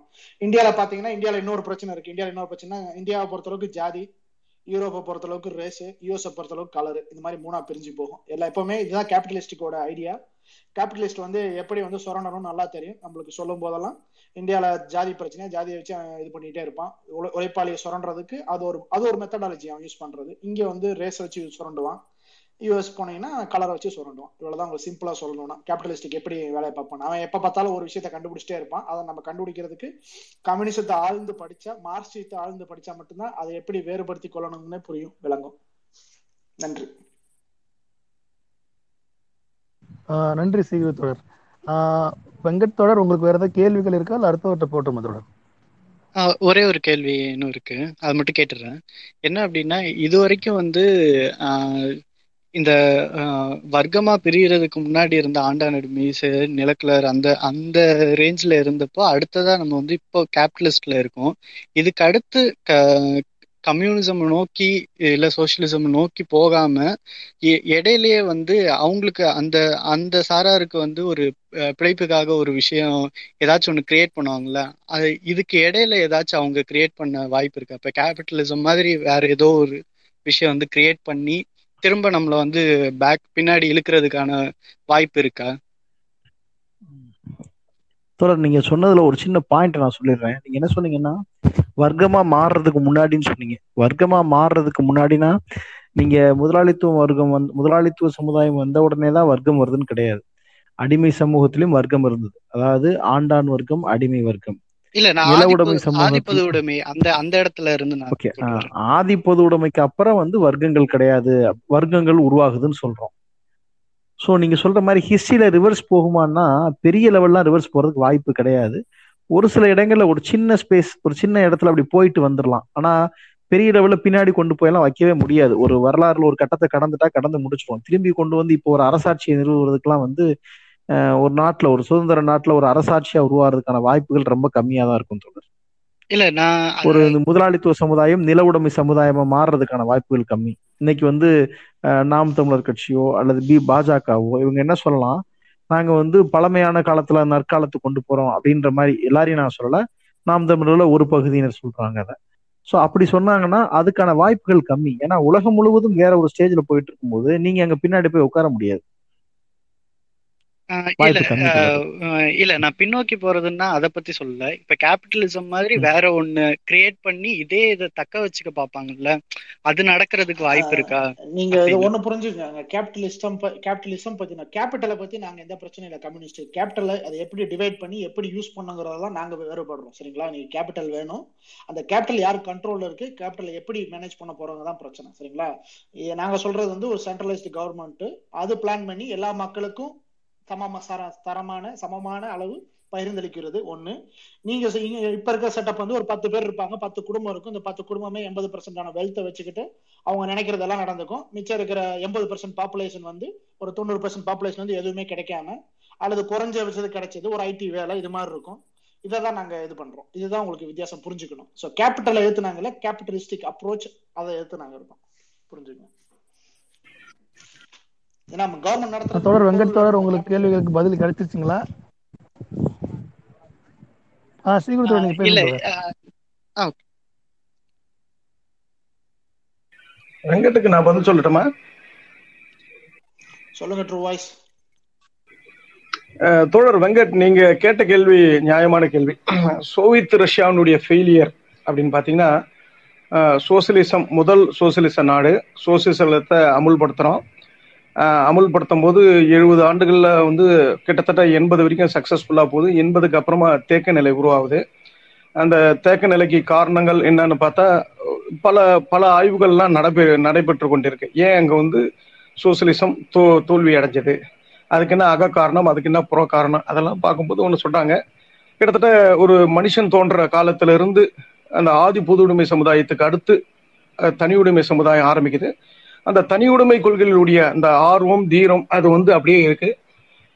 அந்த முதல் சோசியலிச புரட்சி நடந்த முதல் தலைமுறை இரண்டாவது தலைமுறைக்கு இருந்த அந்த சோசியலிசத்தை செழுமைப்படுத்தணும் வளப்படுத்தணுன்ற விஷயங்கள் அடுத்தடுத்த தலைமுறைக்கு கடத்த முடியாம போறது அரசியல்படுத்த முடியாம போனது அந்த மாதிரி காரணங்கள்லாம் சொல்றாங்க. இப்ப அங்க ஃபெயிலியர் ஆகி இப்போ ஒரு முதலாளித்துவ கட்சி தான் அங்க ஆட்சிக்கு வந்திருக்கு. அதே மாதிரிதான் பாத்தீங்கன்னா இந்த சோவியத் ரஷ்யா இருக்கும் பொழுது ஆப்கானிஸ்தானம் ஒரு சோசியலிச நாடாக மாறுது. அமெரிக்கா வந்து அந்த இடத்துல தலையிட்டு அங்க இருக்கக்கூடிய பழமைவாதிகள்லாம் ஆயுதங்கள் கொடுத்து அப்பதான் ஒசாமா பின் லேடன் மூலியமாலாம் பணம் கொடுக்குறாங்க ஆயுதம் கொடுக்குறாங்க. அங்க திருப்பி தாலிபான்களை வச்சு ஒரு பழமை இஸ்லாமிய பழமைவாத அரசை நிறுவுறாங்க. பிறகு அந்த அரசே அமெரிக்காவுக்கு எதிராக போது திருப்பி அந்த இடத்துல இப்போ ஒரு முதலாளித்துவ அரசு இருக்கு. அதனால வந்து முதலாளித்துவம் சோசியலித்துக்குமான அந்த சண்டைன்றது நடந்துகிட்டே இருக்கு. எல்லா முதலாளித்துவ நாடுகள்ல மு- மு- முத முதல ஒழிக்கிறதுக்காகவும் சோசியலிஸ்ட் உண்டாக்குறதுக்காகவும் தொழிலாளி வர்க்கம் போராடிட்டு இருக்கு. அதே நேரத்துல தொழிலாளி வர்க்கத்தை எப்படி தோக்கடிக்கலாம் அப்படின்ற அடிப்படையில முதலாளித்துவம் வேலை செய்யுது. அதனுடைய அடிப்படையில் தான் சோவியத் ரஷ்யாவிலும் கிழக்கு ஐரோப்பிய நாடுகள்லயும் நடந்தது. இதே தான் வந்து அமெரிக்க ஏகாதிபதியம் கியூபால பண்ண பாக்குது. இதே தான் வந்து வெனிசுலாவிலையும் பண்ண பாக்குது. எந்த இடத்துல தொழிலாளி வர்க்கம் திறமையாக இதை வீழ்த்துறாங்களோ அந்த இடத்துல அவங்க வெற்றி பெறாங்க. எந்த இடத்துல பலகீனங்கள் இருக்கோ அந்த பலகீனங்கள் தோற்க தோற்கடிக்கப்படுது. இப்ப பிரேசில்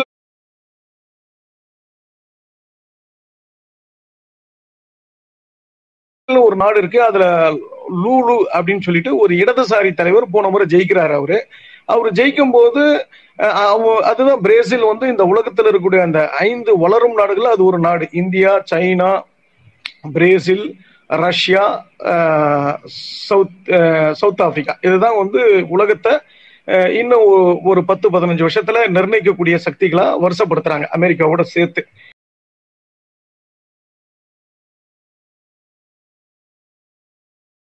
அப்பேற்பட்ட நாடு இடதுசாரி ஜெயிக்கிறார். இடதுசாரி பலகீனத்தை வச்சு அவங்க தோக்கடிச்சு திருப்பி ஒரு மோசமான ஒரு வலதுசாரியை தேர்ந்தெடுக்கிறாங்க. ஓரளஸ் நம்ம நரேந்திர மோடி ஆட்டுமே அவர். எல்லாம் இங்க இவர் என்னென்னலாம் பண்றாரோ அதெல்லாம் அங்க பண்றாரு அவரு. இப்ப இந்த கொரோனால ரொம்ப ஃபெயிலியர் ஆகி அம்பலப்பட்டிருக்கிறார் நரேந்திர மோடி ஆட்டம். அப்போ முதலாளித்துவம் பின்வாங்கி சோசியலிசத்தையும் இடதுசாரிகளையும் வந்து பின்வாங்க வச்சு இந்த மாதிரி தோல்விகளை தழுவ வைக்கிறாங்க. அந்த தோல்விகளுக்கு மாற்றா இப்ப அகண்ட பாரதம் பாஜக சொல்லுது இல்லையா? ராமர் ஆட்சி காலம் தான் உலகத்திலேயே வந்து ஒரு நல்ல ஆட்சி காலம். அந்த ஆட்சி காலத்தை நாங்க உண்டாக்குவோம். அதுதான் பாஜகனுடைய கொள்கை அகண்ட பாரதம். இப்ப சீமான் இருக்கிற பழங்காலத்துல வந்து தமிழர்கள்லாம் எல்லா செல்வம் பெற்று நல்லா இருந்தாங்க. இப்ப இல்ல. அது அந்த காலத்துக்கு போறோம் அப்படின்னு சில பேர்லாம் மாத்தி மாத்தி சொல்லுவாங்க. அது ஒரு விஷயம். ரெண்டாவது கொக்கி குமார் சொல்லும் போது சொல்லிட்டு இருந்தார். அதாவது இந்தியாவில் வந்து கேரளாவில் முதல் தேர்ந்தெடுக்கப்பட்ட மாநில அரசு. ஆனா உண்மையிலேயே பாத்தீங்கன்னா முதல்ல ஒரு நாடே தேர்தலில் ஜெயிக்கிற நாடுன்னு பாத்தீங்கன்னா சிலின்னு ஒரு நாடு சவுத் அமெரிக்காவில் இருக்கு அந்த நாடு. அந்த நாடு வந்து தாமிர சுரங்கங்களுக்கு ரொம்ப பெருமைப்பட்ட நாடு. அந்த இடத்துல நிறைய தாமிரம் கிடைக்கும். அந்த தொழிலாளர்கள்லாம் சேர்ந்து அங்க ஒரு இடதுசாரி அரசை கிட்டத்தட்ட கம்யூனிஸ்ட் தலைமை தாங்கக்கூடிய அரசை எழுபதுல தேர்ந்தெடுக்கிறாங்க. அமெரிக்க ஏகாதிபதி அது ஏத்துக்க மாட்டேங்குது அங்க இருக்கிற மிலிட்டரியை பயன்படுத்தி அந்த சோசியலிச அரசை வந்து கொல்லப்படுறாங்க. அந்த பிரதமர் கொல்லப்படுறாரு அந்த மந்திரிகள் கொல்லப்படுறாங்க. அங்க இருக்கக்கூடிய கம்யூனிஸ்டுகள் வந்து கருவறுக்கப்படுறாங்க. இப்ப அந்த நாட்டுல திரும்பி வந்து புரட்சி ஏற்பட ஆரம்பிச்சிருக்கு. கடைசியா ஒரு மூணு வருஷமா பயங்கரமான போராட்டங்கள் மூலியமாக இன்னைக்கு இடதுசாரிகள் திரும்பி அதிகாரத்துக்கு வராங்க. ஆனா இதுக்கு முன்னாடியே உலகத்துல வந்து அதிகமான முஸ்லிம்கள் இருக்கக்கூடிய ஒரு நாட்டுல வந்து புரட்சி வந்து கம்யூனிஸ்ட் கட்சி வந்து ஆட்சி பிடிக்க போகுது அப்படின்றது அமெரிக்க ஏகாதிபதியம் தெரிய வருது எல்லாருக்குமே தெரியுது. அப்பேற்பட்ட நாடு எதுன்னு பாத்தீங்கன்னா இந்தோனேஷியா. உலகத்திலேயே இந்தியாவுக்கு அதிக அடுத்து அதிகமான முஸ்லிம்கள் இருக்கக்கூடிய நாடு. அந்த நாட்டில் நீங்க பாத்தீங்கன்னா அறுபது அறுபத்தஞ்சுல வந்து கம்யூனிஸ்ட் கட்சி தான் பெரிய கட்சி. கிட்டத்தட்ட ஒரு ஐம்பது லட்சம் பேர் உறுப்பினர்களாக இருக்கக்கூடிய கட்சியா இருக்குது கிட்டத்தட்ட அஞ்சு லட்சம் கம்யூனிஸ்டுகள் வெகுஜன ஸ்தாபனம் ஐம்பது லட்சம். ஒரு தேர்தல் நடந்தால் அந்த தேர்தலில் அந்த கட்சி ஆட்சிக்கு வரும்ன்ற ஒரு நிலை வரும்போது அமெரிக்க ஏகாதிபத்தியம் அங்க இருக்கக்கூடிய ராணுவத்தை பயன்படுத்தி அந்த கம்யூனிஸ்ட் கட்சி அங்க புரட்சி செய்ய பார்த்ததுன்னு சொல்லிட்டு கிட்டத்தட்ட ஒரு ரெண்டு இல்லாட்டி மூணு வார காலகட்டத்தில் கிட்டத்தட்ட அஞ்சு லட்சம் கம்யூனிஸ்டுகள் வந்து கொல்லப்படுறாங்க. கம்யூனிஸ்ட் கட்சி அழிக்கப்படுது அங்கே.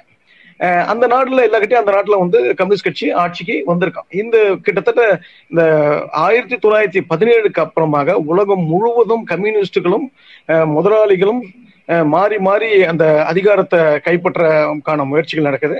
அந்த முயற்சிகளை அந்த சோசியலிசத்தை நடைமுறைப்படுத்துறதுக்கு கம்யூனிஸ்டுகள். சோசியலிசம்ன்றது ஒரு தாட் அந்த தாட்டை எப்படி பிராக்டிக்கலா மாத்துறது அப்படின்றதுல சில நேரங்களில் தவறுகள் சிலதெல்லாம் நடக்குது. அந்த தவறுகளை வந்து இன்றைக்கு இருக்கக்கூடிய கம்யூனிஸ்டுகள் என்ன மாதிரி தவறுகள் வந்து அதை எப்படி சரி பண்ணலாம் அப்படின்றது தான் அந்த அடிப்படையில் தான் வந்து இந்த சைனா கம்யூனிஸ்டினுடைய இன்னைக்கு சக்சஸ் இருக்கு பாத்தீங்களா? டென் ஜியோ பிங் அப்படின்னு ஒருத்தர் இருக்கிறாரு. மாவோவுக்கு அப்புறமா அதிகாரம் வந்து அவர் கைக்கு வருது. அப்போ அவர் வந்து என்ன சொல்றாரு? ஒரு சோசியலிசத்தை நம்ம வெற்றிகரமா அமைக்கணும்னா நமக்கு வந்து முதல் ரொம்ப முக்கியம்.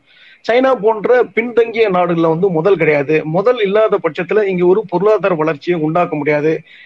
மக்களை வந்து செழிப்பான நிலைக்கு எடுத்துட்டு போக முடியாது. அப்போ முதல்ல வந்து இங்க வர வைக்கணும். அப்படின்னு சொல்லிட்டு தான் இந்த விடுவிக்கப்பட்ட பிரதேசங்கள். இப்போ நம்ம சொல்றோம்ல ஸ்பெஷல் எக்கனாமிக் ஜோன் அதை ஏற்படுத்துறாரு. அதன் மூலியமாக பன்னாட்டு மூலதனங்களை எடுத்துட்டு வராரு. அந்த மூலதனத்தை பயன்படுத்தி அந்த நாட்டை முன்னுக்கு எடுத்துன்னு வராரு. முன்னுக்கு எடுத்துன்னு வர அதே நேரத்துல அந்த பன்னாட்டு மூலதனங்களை பயன்படுத்தி அந்த அறிவியலையும் தொழில்நுட்பத்தையும் தன்னுடைய தேசத்துக்கு மாற்றுறாங்க. இன்னைக்கு சைனால நீங்க பாத்தீங்கன்னா முதலாளித்துவ நாடுகள்ல இருக்கக்கூடிய அந்த முன்னேறிய விஷயங்கள் இருக்கு பாருங்க. ஆட்டோமேட்டிக் கார்ல இருந்து ஆட்டோமேட்டிக் வெஹிக்கிள்ல இருந்து எல்லா டெக்னாலஜியுமே இன்னைக்கு வந்து அந்த சைனா அரசாங்கம் இன்னைக்கு அது சொந்தமாக்கி வைக்குது அந்த விஷயத்த. இப்போ அவங்க வந்து ஒரு ஒரு அந்த வளர்ச்சியை வந்து பன்னாட்டு முதல்களை பயன்படுத்தி சோசியலிசத்தை எப்படி சக்சஸ் பண்றதுன்னு ஒரு பய ஒரு முயற்சி அங்கே நடந்துட்டு இருக்கு அது பல்வேறு கருத்து வேறுபாடுகள் இருக்கு. கம்யூனிஸ்ட் கட்சிகள் மத்தியிலே. சீன சோசியலிசம் சோசியலிசமா? அது இல்லகட்டி என்னது ஒரு ஒரு ஒரு ஒரு ஒரு பேர்ல சொல்லுவாங்க ஒரு முதலாளித்துவம் அப்படின்ற மாதிரிலாம் நிலைகள் இருக்கு. இந்த மாதிரி உலகம் முழுக்க இருக்கக்கூடிய கம்யூனிஸ்ட் கட்சிகள் சோசியலிசத்தை நடைமுறைப்படுத்துறதுக்கு ட்ரை பண்றாங்க. அதை பின்வாங்கிறதுக்கான முயற்சிகளையும் சக்திகள் நடக்குது. அது இன்னும் ரெண்டு விஷயத்த நான் மறந்துட்டேன் நான். இந்த சதாம் ஹுசேன் ஒருத்தர் இருக்கிறார் இல்லைங்களா? அந்த இடத்துல நீங்க சொன்ன அந்த பாத் கட்சின்றது ஒரு கம்யூனிஸ்ட் கட்சியாவே இருந்தது. ஒரு இடதுசாரி கட்சியாவே இருந்தது. அந்த பாத் கட்சியை அழிச்சது யாருன்னு பாத்தீங்கன்னா சதாம் ஹுசேன் தான். அப்ப சதாம் ஹுசேனுக்கு அங்க நிதி கொடுத்து ஆயுதங்கள் கொடுத்து அந்த பாத் கட்சியை அழிக்க வச்சது யாருன்னு பாத்தீங்கன்னா அமெரிக்கா தான். அதே மாதிரி ஈராக்ல பாத்தீங்கன்னா ஒரு பெரிய கம்யூனிஸ்ட் கட்சி இருந்தது. அங்க ஈராக்லயே அந்த கம்யூனிஸ்ட் கட்சி அழிச்சது பாத்தீங்கன்னா யாருன்னு பாத்தீங்கன்னா அமெரிக்காவுடைய மற்றும் அந்த ஏகாதிபத்திய நாடுகளுடைய பணத்தின் மூலியமாக அங்க கோமேனி வந்து ஒரு இஸ்லாமிய புரட்சியை ஏற்படுத்துறாரு. அந்த இஸ்லாமிய புரட்சிக்கு அப்புறமா அந்த கம்யூனிஸ்ட் கட்சி அங்கேயும் அழிக்கப்படுது. இந்த மாதிரி உலகம் முழுவதும் ஏகாதிபத்தியத்துக்கும் கம்யூனிஸ்டுகளுக்குமான போர்ன்றது நடந்துட்டு இருக்கு. அதுல முன்னும் மின்னுமா போயிட்டு இருக்கிறோம் ஆனா வரலாறு ஒரு ஒரே ஒரு வார்த்தை தான். இடதுசாரிகள் வரலாற்று சக்கரத்தை முன்னோக்கி சுத்த பாக்குறாங்க வலதுசாரிகள் காலச்சக்கரத்தை பின்னோக்கி சுத்த பாக்குறாங்க இதுல எது வெற்றி பெறும் அப்படின்னு பாத்தீங்கன்னா இடதுசாரிகள் செய்யக்கூடிய அந்த அறிவியல் பூர்வமான முன்னோக்கி போறது தான் உலக சமூகம் போகும். அதுதான் இறுதி இறுதி தீர்வா இருக்கும் தொடர் தேங்க்ஸ் சோ இன்னும் ஒரு ஒரே நோட்டு சிலியை பத்தி பேசுறதுனால ஒரு நோட் கொடுக்குறேன் உங்களுக்கு. உங்க கேட்கறவங்களுக்கு எல்லாம் புரிஞ்சுக்கணும் ஏன் அப்படி நடக்குது. கம்யூனிஸ்ட் பார்ட்டி அங்க ஓட விடாம கிட்டத்தட்ட ஒரு பத்து பதினஞ்சாயிரம் பேரை கொண்டிருக்காங்க ஏன் கொண்டிருக்காங்கன்னு பார்க்கணும். அதாவது சிலி வந்து இன்னைக்கு உலகத்திலே நம்பர் ஒன் எதுலனா காப்பர் ப்ரொடக்ஷன்ல இந்த காப்பர் ப்ரொடக்ஷன் எதுக்கு தேவைப்படுதுன்னா எல்லா எலக்ட்ரானிக்ஸ் குட்ஸுக்கும் அது தேவைப்படுது. இதை ஃபுல்லாக கண்ட்ரோல் பண்ணுறது வந்து வெஸ்டர்ன் கம்பெனிஸ் தான். அதாவது அமெரிக்க கம்பெனி யூரோப்பியன் கம்பெனி தான். அது காப்பர்னா நம்ம சும்மா போய் எல்லாம் சுரங்கம் தோண்டி எடுக்கணும்.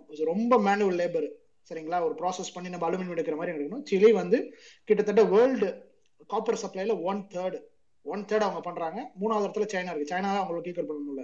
அந்த மைண்ட்ஸை வந்து ஆப்ரேட் பண்றது வந்து எப்படி சொல்றேன்னா ஒரு ஈக்விட்டி கம்பெனி இருக்கும். மைன்ஸ் வந்து லோக்கல் மைனர் இருப்பாங்க. அதுல வந்து ஒரு லேபர் யூனியன் இருக்கும். இது மாதிரி தான் கம்யூனிஸ்ட் பார்ட்டியே வந்து வலுப்பெறுது அங்க இது இந்த கம்யூனிஸ்ட் பார்ட்டி வழக்கம் போல எப்படி சொல்லுவாங்கன்னா ச- ஒரு அடிப்படை ஊதியம் சிறந்த கட்டுப்பாடு அப்புறம் வந்து மருத்துவம் கல்வி இதுல தான் அவங்க ஃபோக்கஸ் பண்ணி இதெல்லாம் எங்களுக்கு அடிப்படை பேசிக்ஸ் கொடுத்துருங்க எங்களுக்கு. இதுதான் அவங்க போராட்டமே. அவங்க வேலை பார்க்கணும் வேலை பார்க்க மாட்டேன்னு சொல்லி. எனக்கு கரெக்டான ஊதியத்துக்கு கொடுங்க எனக்கு ஆறு மணி நேரம் வேலை கொடுங்க. மைண்ட் வேலை பார்க்கறது ரொம்ப மேனுவல் லேபர் உள்ள இறங்கி போனீங்கன்னா ரொம்ப மூச்சு விடுறதே ரொம்ப கஷ்டமா இருக்கும். இதனாலதான் ரொம்ப வந்து ஒரு இருபது முப்பது வருஷமா சுரண்டப்பட்டு ரொம்ப அடக்குமுறைக்கு ஆனதுக்கு அப்புறம் தான் இந்த பிரச்சனை வந்து கம்யூனிஸ்ட் பார்ட்டி ரெண்டு மூணு தடவை ஆட்சியை பிடிக்க ட்ரை பண்ணுச்சு. ஆனா இந்த கேபிட்டலிஸ்டிக் பாத்தீங்கன்னா இந்த யார் யாரும் இந்த காப்பர் வாங்குறோம் நீங்க எல்லாம் வச்சிருக்கீங்க மொபைல் போன் எல்லாமே ச- சிலிக்கு ஏதாவது ஒரு நன்றி கடன் பெற்றிருப்பீங்க ஏன்னா நீங்க காப்பர் இல்லாம எந்த மொபைல் போனும் ஒர்க் ஆகாது. ஸோ இதுதாங்க. அங்க முதல் வந்து கா- உலகத்திலே காப்பர் அதிகமா இருக்கிற ஒரு கண்ட்ரியில கம்யூனிஸ்ட் ஆட்சியை வரவிடாம கேபிட்டலிஸ்டிக் பெரிய பெரிய கம்பெனிஸ் எல்லாம் ஏன் தடுக்குது அப்படின்னு நீங்க புரிஞ்சுக்கிறதுக்கு. இன்னொன்னு பாத்தீங்கன்னா இன்னொரு கண்ட்ரி அப்படியே யூரோப் ஆப்பிரிக்கா வாங்க. ஆப்பிரிக்கால வந்தீங்கன்னா இன்னைக்கு பயங்கரமா கம்யூனிஸ்ட் கட்சியை சாவடிக்கிற இன்னைக்கு வந்து இன்னைக்கு ஒரு வாரத்துக்கு ரெண்டு பேர் இது பண்ணிட்டு இருக்காங்க. அது எது பாத்தீங்கன்னா DRC democratic republic of Congo இதுவும் காப்பர் பெல்ட் பிளஸ் நம்ம வந்து இன்னொன்று சொல்லுவாங்க. ஏன்னா நிக்கோ நிக்கோல் நினைக்கிறேன். நிக்கோல் தான் கரெக்ட் அது வந்து பேட்டரி எலக்ட்ரிக் பேட்டரி கார்ஸ் இதுவும் எல்லாமே மைனிங் தான். அங்க ஃபுல்லா பாத்தீங்கன்னா வார்லாடு கட்சி வரலாறு வந்து ஃபுல் அண்ட் ஃபுல் பார்த்தீங்கன்னா எல்லா அமெரிக்காவோட கனடா அமெரிக்கா சுவிஸ் இந்த மாதிரி கம்பெனிஸ் இருக்கு. எல்லாம் மைனஸ் வச்சிருக்காங்க. ஆஸ்திரேலியா வச்சிருக்காங்க. இப்போ கடைசியாக வந்து சைனா போய் கொஞ்சம் கன்சல்டேட் பண்ணியிருக்காங்க. சைனாவும் அங்கே போயிருக்காங்க கன்சல்டேட் பண்ணியிருக்காங்க மைனர் இப்போ உலகத்தில் இருக்கிற உலக அட்டுலியம் வந்து ஒரு இப்போ எல்- யார் யார் அங்கே வாங்கியிருக்கீங்களோ மொபைல் நம்ம வச்சிருக்கோமோ நம்ம வந்து எப்படி சொல்றது? We are having a mobile with blood அப்படிதான் சொல்லணும். ஏன்னா ஒவ்வொரு ப்ராடக்ட்டும் டிஆர்சில இருந்து தான் வருது. டிஆர்சில இருந்து நம்ம எதுவுமே கோபால்ட் நான் சொல்ல வரது நிக்கோல்ல கோபால்ட்டுங்கிற மெட்டீரியல் ஒவ்வொரு எலக்ட்ரிக் காருக்கும் கோபால்ட் வந்து முக்கியமானது. அந்த பேட்டரி டெக்னாலஜில கோபால்ட்டோட பங்கு பெருசு. ஸோ இது வந்து நீங்க பாத்தீங்கன்னா கோட் ஆஃப் கண்டக்ட் அப்புறம் வந்து காமன் சோசியல் லேபர் எத்திக்ஸ் இதுல எல்லாம் பாத்தீங்கன்னா ஒரு ப்ரோட்டோகால் இருக்கும். எல்லா பெரிய கம்பெனி ஈவன் நீங்க ஆப்பிள் இருக்குல்ல ஆப்பிள் போய் படிச்சீங்கன்னா you should not supply from or you should not use materials from டிஆர்சின்னு போட்டிருப்பாங்க. எல்லா கார்பரேட் கம்பெனியும் இது ஒரு மேண்டட்ரி ஆனா அப்படி பண்றாங்களானா இல்லை. அப்படி எக்ஸ்ப்ளாய்ட் பண்ணி அந்த டிஆர்சின்ற கண்ட்ரியில இன்னைக்கு ஒரு பெரிய போராட்டம் எடுத்து கிட்டத்தட்ட ஒரு பத்து பதினஞ்சு warlord against proletariat led communist பார்ட்டிக்கும் பெரிய சண்டை போயிட்டு இருக்கு. ஸோ அடுத்து நம்ம எதிர்பார்க்கறது ஆப்பிரிக்கால ஒன்று வரும்னு அது பார்ப்போம் என்ன நடக்குதுன்னு. இதுதான் நடந்துட்டு இருக்கு. எக்ஸ்பிளாய்டேஷன் முதலாளித்துவம் என்னென்ன பண்ணும் அது நம்மள எப்படி நம்ம கண்ணுக்கு நம்ம யாருமே கேள்விப்பட்டிருக்க முடியாது டிஆர்சி பத்தி அங்க ஒரு ஆப்பிரிக்கா ஒரு காங்கோன்னு ஒரு நாடு இருக்கு. ஆனா நடக்கிற எக்ஸ்பிளாய்டேஷனை பத்தி எந்த மீடியாவும் சொல்லாது. ஏன்னா அதுதான் நம்மளுக்கு வேணும். வெகுஜன மத்தியில் இது மறைக்கப்படும். சிலிலேயே அதான் நடந்தது. இப்ப டிஆர்சியில இதான் நடந்துட்டு இருக்கு நன்றி. தொடர் இதுல பொலிவியாவை விட்டுட்டீங்க நீங்க. பொலிவியாவையும் சேர்த்து சொல்லிருக்கணும்னு நினைக்கிறேன். ஒரு நிமிஷம் பொலிவியாவை பத்தி நான் சொல்லிடுறேன். இந்த பேட்டரியில வந்து இப்போ அந்த சார்ஜிங் அதிக நேரம் நிக்கக்கூடிய பேட்டரி செய்யணும்னா ஒரு பொருள் தேவைப்படுது. அந்த பொருள் பேரு நான் மறந்துட்டேன் நானு. அந்த பொருள் வந்து அந்த அமேசான் நதிக்கரையில தான் அதிகமா கிடைக்குது. அமேசான் நதிக்கரை அமேசான் நதிக்கரையை ஒட்டின மாதிரி இருக்கக்கூடிய காடுகள். அந்த அமேசான் நதி பாயக்கூடிய பிரதேசம் தான் அந்த பொலிவியா அந்த பிரேசில். இப்ப அந்த பிரேசில் வந்து இப்போ அந்த வலதுசாரி கையில இருக்கு. அவர் அந்த காடுகள்லாம் அழிச்சிட்டு இருக்கார் எரிஞ்சின்னு இருக்கு அந்த காடுகள்லாம்.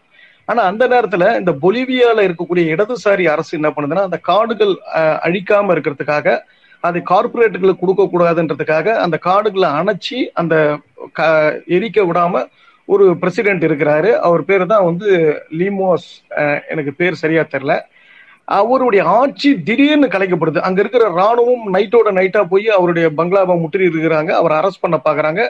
அவர் உடனே தப்பிச்சு அர்ஜென்டினாவுக்கு போயிடுறாரு. அந்த பு- அந்த அந்த எதிர் புரட்சி சக்தி யாரு? அது யாரு பண்ணாங்க? அதுக்கு யாரு பணம் கொடுத்தாங்கன்னு ஒரு ஆர்டிகல் வந்திருக்கு. அந்த ஆர்டிகலை போய் படிச்சு பார்த்தா கரெக்டா வந்து இந்த ஆட்டோமேட்டிக் கார்லாம் செய்யறாரு இல்லைங்களா? இந்த நிலவுக்குலாம் கூட ராக்கெட் அனுப்புறாரு இல்லைங்களா? அவர் பேர் என்ன? மஸ்க் மஸ்க் மஸ்க் மஸ்கனுடைய பணம் தான் அந்த இடத்துல போயிருக்கு. என்னன்னு பாத்தீங்கன்னா இந்த பேட்டரி டெக்னாலஜி அப்டேட் பண்ணனா அதுக்கான பொருள் வந்து அந்த பொலிவியால ரொம்ப ஈஸியா கிடைக்குது. அந்த சுரங்கம் வந்து ரொம்ப ஆழம் கூட கிடையாது. பிரேசில் காடுகள்ல அந்த நாட்டை ஒட்டின மாதிரி இருக்கு. அதுக்கு தடையா இருக்கக்கூடிய இடதுசாரி அரசாங்கத்தை கவுக்குறாங்க. திருப்பி ஒன் இயர் கழிச்சு அங்க மக்களுடைய பயங்கரமான போராட்டத்தின் காரணமாக திருப்பி தேர்தல் நடக்கப்படுது. அந்த தேர்தலை திருப்பி இடதுசாரி சர்க்கார் ஜெயிக்குது. அமெரிக்க ஏகாதிபத்தியத்தினுடைய நேரடி தாக்குதல்களால ரொம்ப கஷ்டப்படுற நாடுகள் பாத்தீங்கன்னா லத்தீன் அமெரிக்க நாடுகளும் தென் அமெரிக்க நாடுகளும். அங்க வந்து இயல்பாவே மக்கள் ஒரு முன்னாடி ஒரு மீட்டிங்ல கூட சொன்னாரு ஸ்ரீ குரு. இயல்பாகவே மக்கள் வந்து கம்யூனிஸ்டுகளாக மாறிக்கிட்டு இருக்கிறாங்க. இது ஒரு வரலாறு தொடர். தேங்க்ஸ் தொடர் நன்றி தொடர். ஓகே அடுத்த தொடர் தொடர் வெங்கட் தொடர் உங்களுக்கு இருந்துச்சுன்னா நீங்க கேட்கலாம். சொல்லுங்க ஸ்ரீகு தொடர் நீங்க பேசுங்க தொடர். இல்ல இல்ல அடுத்த கேள்விக்கு போலாம்னு சொன்னாரு அதான் தொடர். இப்போ வெங்கட் தொடர் நீங்க கேள்விகள் உங்களுக்கு முடிஞ்சிருச்சுன்னா நீங்க லிசனருக்கு போயிடலாம் இல்ல நான் லிசனர் போயிடுறேன். எல்லாருக்கும் வாய்ப்பு கொடுக்கணும் தொடர். ஆ நான் நான் நான் லிசனர் போயிடுறேன். இன்னொரு கேள்வி. ஓகே தொடர். தொடர் ஒட்டடை தொடர் இல்ல இருங்க தொடர். உங்களுக்கு முன்னாடி வந்தவங்க இருக்காங்க தொடர். தொடர் சதாசிவம் தொடர் ஆஹ் காம்ரேட் தொடர் அவங்களுக்கு ஏதாவது கேள்வியில் இருந்தால் கேட்கலாம். இல்லைனா அதுக்கு அடுத்தது ஒட்டடை அப்படிங்கிறவரு கே- கேள்வி கேட்கலாம் தொடர். சதாசிவம் தொடர் டியர் காம்ரேட் ரெண்டு பேர்ல யாராவது கேள்வி இருந்தால் கேட்கலாம் தொடர்.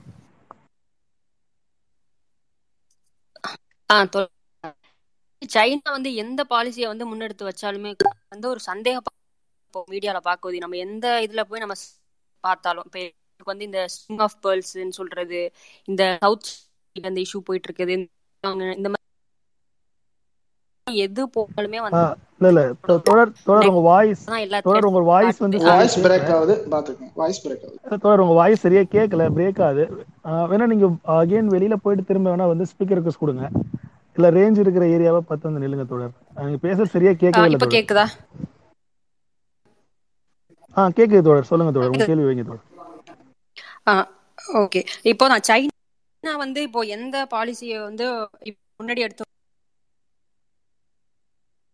வச்சாலுமே அதை வந்து ஒரு சந்தேகம்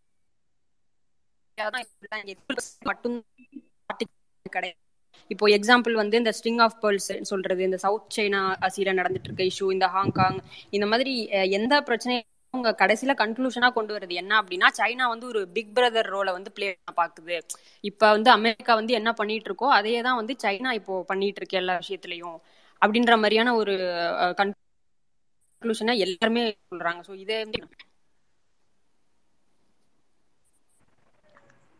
கொக்கி ஸ்ரீகிரி தொடர் உங்களுக்கு கொஸ்டின் ஏதாவது புரிஞ்சிச்சுங்களா? எனக்கு பிரேக் ஆச்சு. அவர் என்ன நான் புரிஞ்சுக்கணும்னா ஏன் உங்க சைனா எது கொண்டு வந்தாலும் அதுல ஒரு ட்ரஸ்ட் பேஸ்ட் இது பண்றாங்க அப்படின்னு சொல்றாங்க. அது அது அப்படிதான் எஸ் எஸ் கரெக்ட் கேக்குறேன் அதுதான் அவங்க சொல்ல வந்தாங்க. அதுதான் வந்தாங்க தொடர்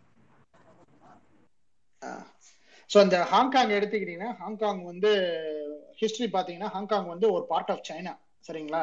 அது வந்து பாத்தீங்கன்னா இந்த ஓபிஎம் வார்னு ஒண்ணு நடந்திருக்கு. பிரிட்டிஷுக்கும் சைனாவுக்கும் நடந்திருக்கு. அந்த அந்த வார்ல வந்து சைனா தோற்கடிக்கப்படுகிறது. ஓபிஎம்னா உங்களுக்கு தெரியும் என்ன மேட்டர்னு. அதுக்காக அந்த வாரே நடக்கப்பட்டது. ஏன்னா அதை வச்சுதான் வித்துக்கிட்டு இருந்தாங்க. வெள்ளக்காரங்க வந்து சைனால ஏகப்பட்ட பேரை போதைப் பொருளுக்கு அடிமையாக்கப்பட்டாங்க. அதனால அந்த வாரே வந்துச்சு. அந்த சண்டை வந்து அந்த சண்டையில வந்து சைனா தோக்கடிக்கப்படுது தோக்கடிக்கப்பட்டனால அந்த ஹாங்காங் பகுதி அங்க பிரிட்டிஷோட ஆட்சிக்கு போகுது. இது எனக்கு தெரிஞ்சு நைன்டீன் நைன்டி செவன்ல என்னமோ திருப்பி வந்து அக்ரிமெண்ட் போடுறாங்க. நைன்டி நைன் இயர்ஸ்க்கு நான் அந்த எடுத்துக்குவேன் அப்படின்ட்டு ஆயிரத்தி தொள்ளாயிரத்தி ஆயிரத்தி எட்நூத்தி அறுபதுலயோ என்னோ கவுலூன் ஒரு ஏரியா தான் இன்னைக்கு ஹாங்காங்ல ஒரு ஃபேமஸான ஏரியா கவுலூன்னு சொல்லுவாங்க. அங்கதான் வந்து இது லீஸுக்கு லீஸ் அக்ரிமெண்ட் போடுறாங்க. நைன்டி நைன் இயர்ஸ் வந்து ஹாங்காங் வந்து அண்டர் த பிரிட்டிஷ் எம்பையர் அல்லது பிரிட்டிஷ் உள்ள இருக்கும்னு. அது நைன்டீன் நைன்டி செவன்ல முடியும் போது ஒரு டிரான்சிஷன் ஃபேஸ் போடுறாங்க. அப்ப என்ன போடுறாங்கன்னா அப்போ வந்து பாத்தீங்கன்னா ஒரு நூறு வருஷம் ஒரு பகுதி மக்கள் வந்து ஒரு பிரிட்டிஷ் ரூல்ல இருந்தா உங்களுக்கு தெரியும்ல எவ்வளவு அப்படி ஹாங்காங் போனாலே தெரியும். ஹாங்காங் சிங்கப்பூர்லாம் ஒரு பிரிட்டிஷ் எப்படி சொல்றது? கல்ச்சுரலி பிரிட்டிஷா இருப்பாங்க. நல்லா கொஞ்சம் நல்ல சின்ன ஊர் தானே நல்ல பணக்காரங்களா இருப்பாங்க. ஸோ நல்ல richest top layer of the சொசைட்டின்னு சொல்லுவாங்களா அதெல்லாம் ஹாங்காங் நிறைய பேர் இருப்பாங்க. அதனால பாத்தீங்கன்னா இவங்க மெயின்லேண்ட் சைனா பீப்புள் வந்து பாத்தீங்கன்னா அவங்க ஒரு லேபரா இருந்து ஒரு புரட்சியை பார்த்து அதுக்கப்புறம் வந்திருக்காங்க. ஸோ அவங்க நேச்சுரல் ப்ராசஸே இன்டகிரேட் பண்ண முடியாது. ஸோ அதனால ஒரு ரெண்டு மூணு தலைமுறை பார்த்தீங்கன்னா சைனாவோட எந்த தொடர்பும் இல்லை. அது மாதிரி அவங்க இருக்காங்க. தொடர்பு இருக்கும் பிசினஸ்லயே இருக்கும். ஆனா பட் இவங்க கல்ச்சரலி டிஃப்ரெண்ட் இவங்களோட வெஸ்டர்ன் கண்ட்ரிஸ் இன்ஃபுளுன்ஸ் இதெல்லாம் ஏற்பட்டுறதுனால அந்த இன்டகிரேஷன் பிரச்சனை பிரச்சனை வருது. ஆனா இவங்க டீல் கொடுத்துட்டு போகும்போது நைன்டீன் நைன்டி நைன் நினைக்கிறேன் கொடுத்துட்டு போகும்போது ஒரு ஃபிஃப்டி இயர்ஸ் நம்ம சொல்றாங்க. ஐம்பது வருஷத்துல ஒரு நேச்சுரல் டிரான்சாக்ஷன் ப்ராசஸ் நடக்கும்னு சொல்றாங்க. அது அப்படிதான் சைனா வந்து கொஞ்சம் அக்ரெசிவா போகுது அந்த இடத்துல.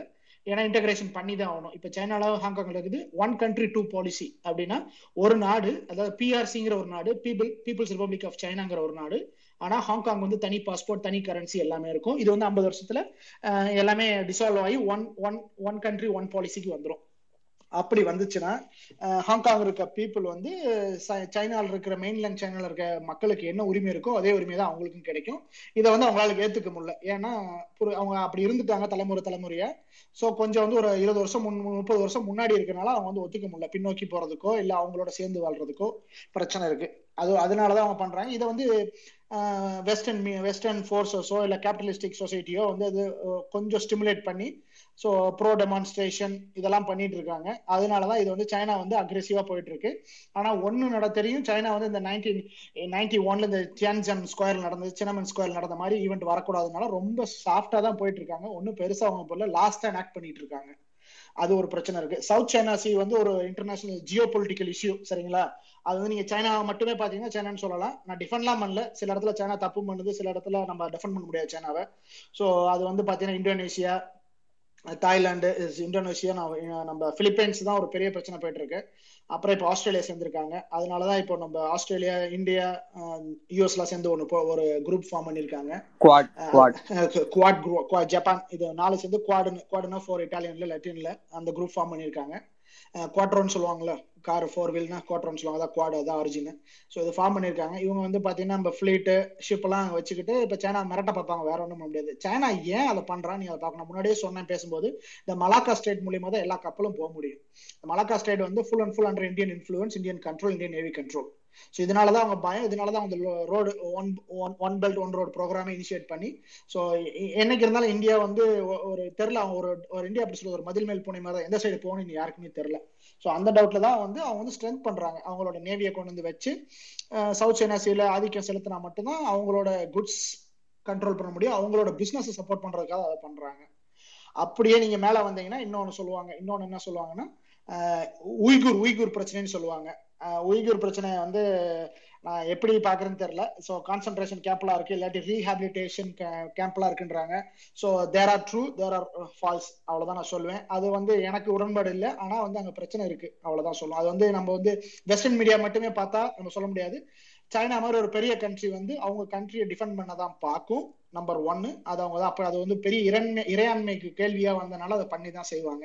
நீங்க டிபெட்டை எடுத்து வந்தீங்கன்னா டிபெட் வந்து புதுசாக தான் அனெக்ஸ் பண்ணாங்க அவங்க ப்ராவின்ஸா ஆனா டிபெட்டுக்கு வந்து சைனா வர்றதுக்கு முன்னாடி வர்றதுக்கு அப்புறம் பாருங்க டிபெத்துக்கு முன்னாடி இந்த தலாலயமான ஒரு குரூப் இருக்கும். அதாவது மேல் ஜாதி மக்கள்னு சொல்லுவாங்க நமக்கு அவங்க மேல் ஜாதி மக்கள் தான். ராஜ பரம்பரை அவங்க சொல்றதா சட்டம் அவங்க சொல்ற அடிமைகள் இவங்க எல்லாம் அடிமையா இருக்கணும். அதை உடைச்சாங்க. அதனாலதான் அங்க இருந்து குரூப்பா ஓடி வந்துட்டாங்க அந்த தலாலாம யாரும் கொல்லப்படல எல்லாம் ஓடி வந்துட்டாங்க இந்தியாவுக்கு. சோ இந்த ஜாதி அடக்குமுறை அல்லது சொல்லுவாங்களே இந்த லேயர் அதாவது இந்துத்துவத்துல இருந்து அந்த புத்திசத்துல சில லேயர் வந்திருக்கு. இந்த லேயர் வந்து உடைக்கப்பட்டது. ஆஹ் திபெத் ஏன் கோருதுன்னா திபெத் ஒரு கண்ட்ரியா முன்னாடி இருந்திருக்கு அதனால கோருது ஆனா அந்த முறைகள் உடைக்கப்பட்டிருக்கு. நீங்க திபெத்துக்கும் சில நல்ல கட்டமைப்புகள் கொண்டு செல்லப்பட்டிருக்கு. இதான் நடந்துட்டு இருக்கு. அதாவது நீங்க பெரிய பிக்சர் பார்க்கும்போது there are flaws there are problem ஆனா அந்த ப்ராப்ளம் பிக் பிக்சரை இம்பாக்ட் பண்ணுதா இல்லையாங்கிறது மட்டும்தான் கேள்வி.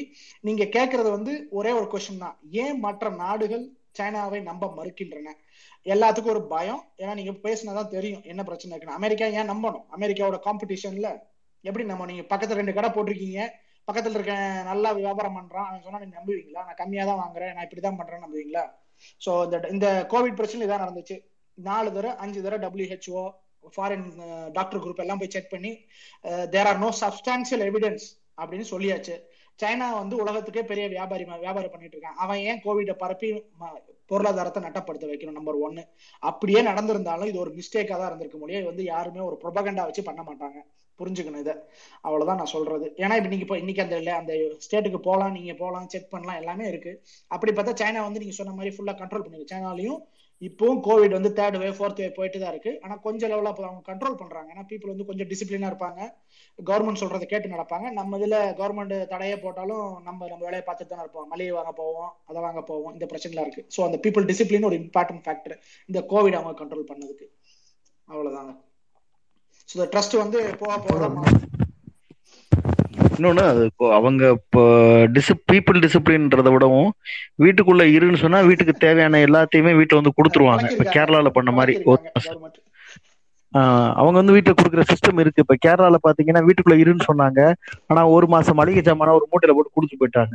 இங்க வீட்டுக்குள்ள இருன்னு சொல்லிட்டு பேசாம போயிருவாங்க அவங்க. நம்ம சாப்பாட்டுக்கு மளிகை சாமானுக்கு ஓரமா ஒளிஞ்சு வாங்க வேண்டியிருக்கு. சோ இந்த அரசு நிர்வாகம் அங்க ஸ்ட்ராங்கா இருக்கிறதுனால அவங்களால கட்டு கட்டுப்படுத்த முடியுது தொடரும் குக்கி குமார் இதுல நான் ஒரு விஷயத்த ஆட் பண்ணிக்கலாமா? சொல்லுங்க தொடர் அதாவது இந்த சைனா அப்படின்றத பத்தி நிறைய வெஸ்டர்ன் கண்ட்ரினுடைய மீடியாஸ் வந்து நிறைய பூதகரமா சைனாவை வந்து ஒரு நெகட்டிவிட்டி பண்றாங்க.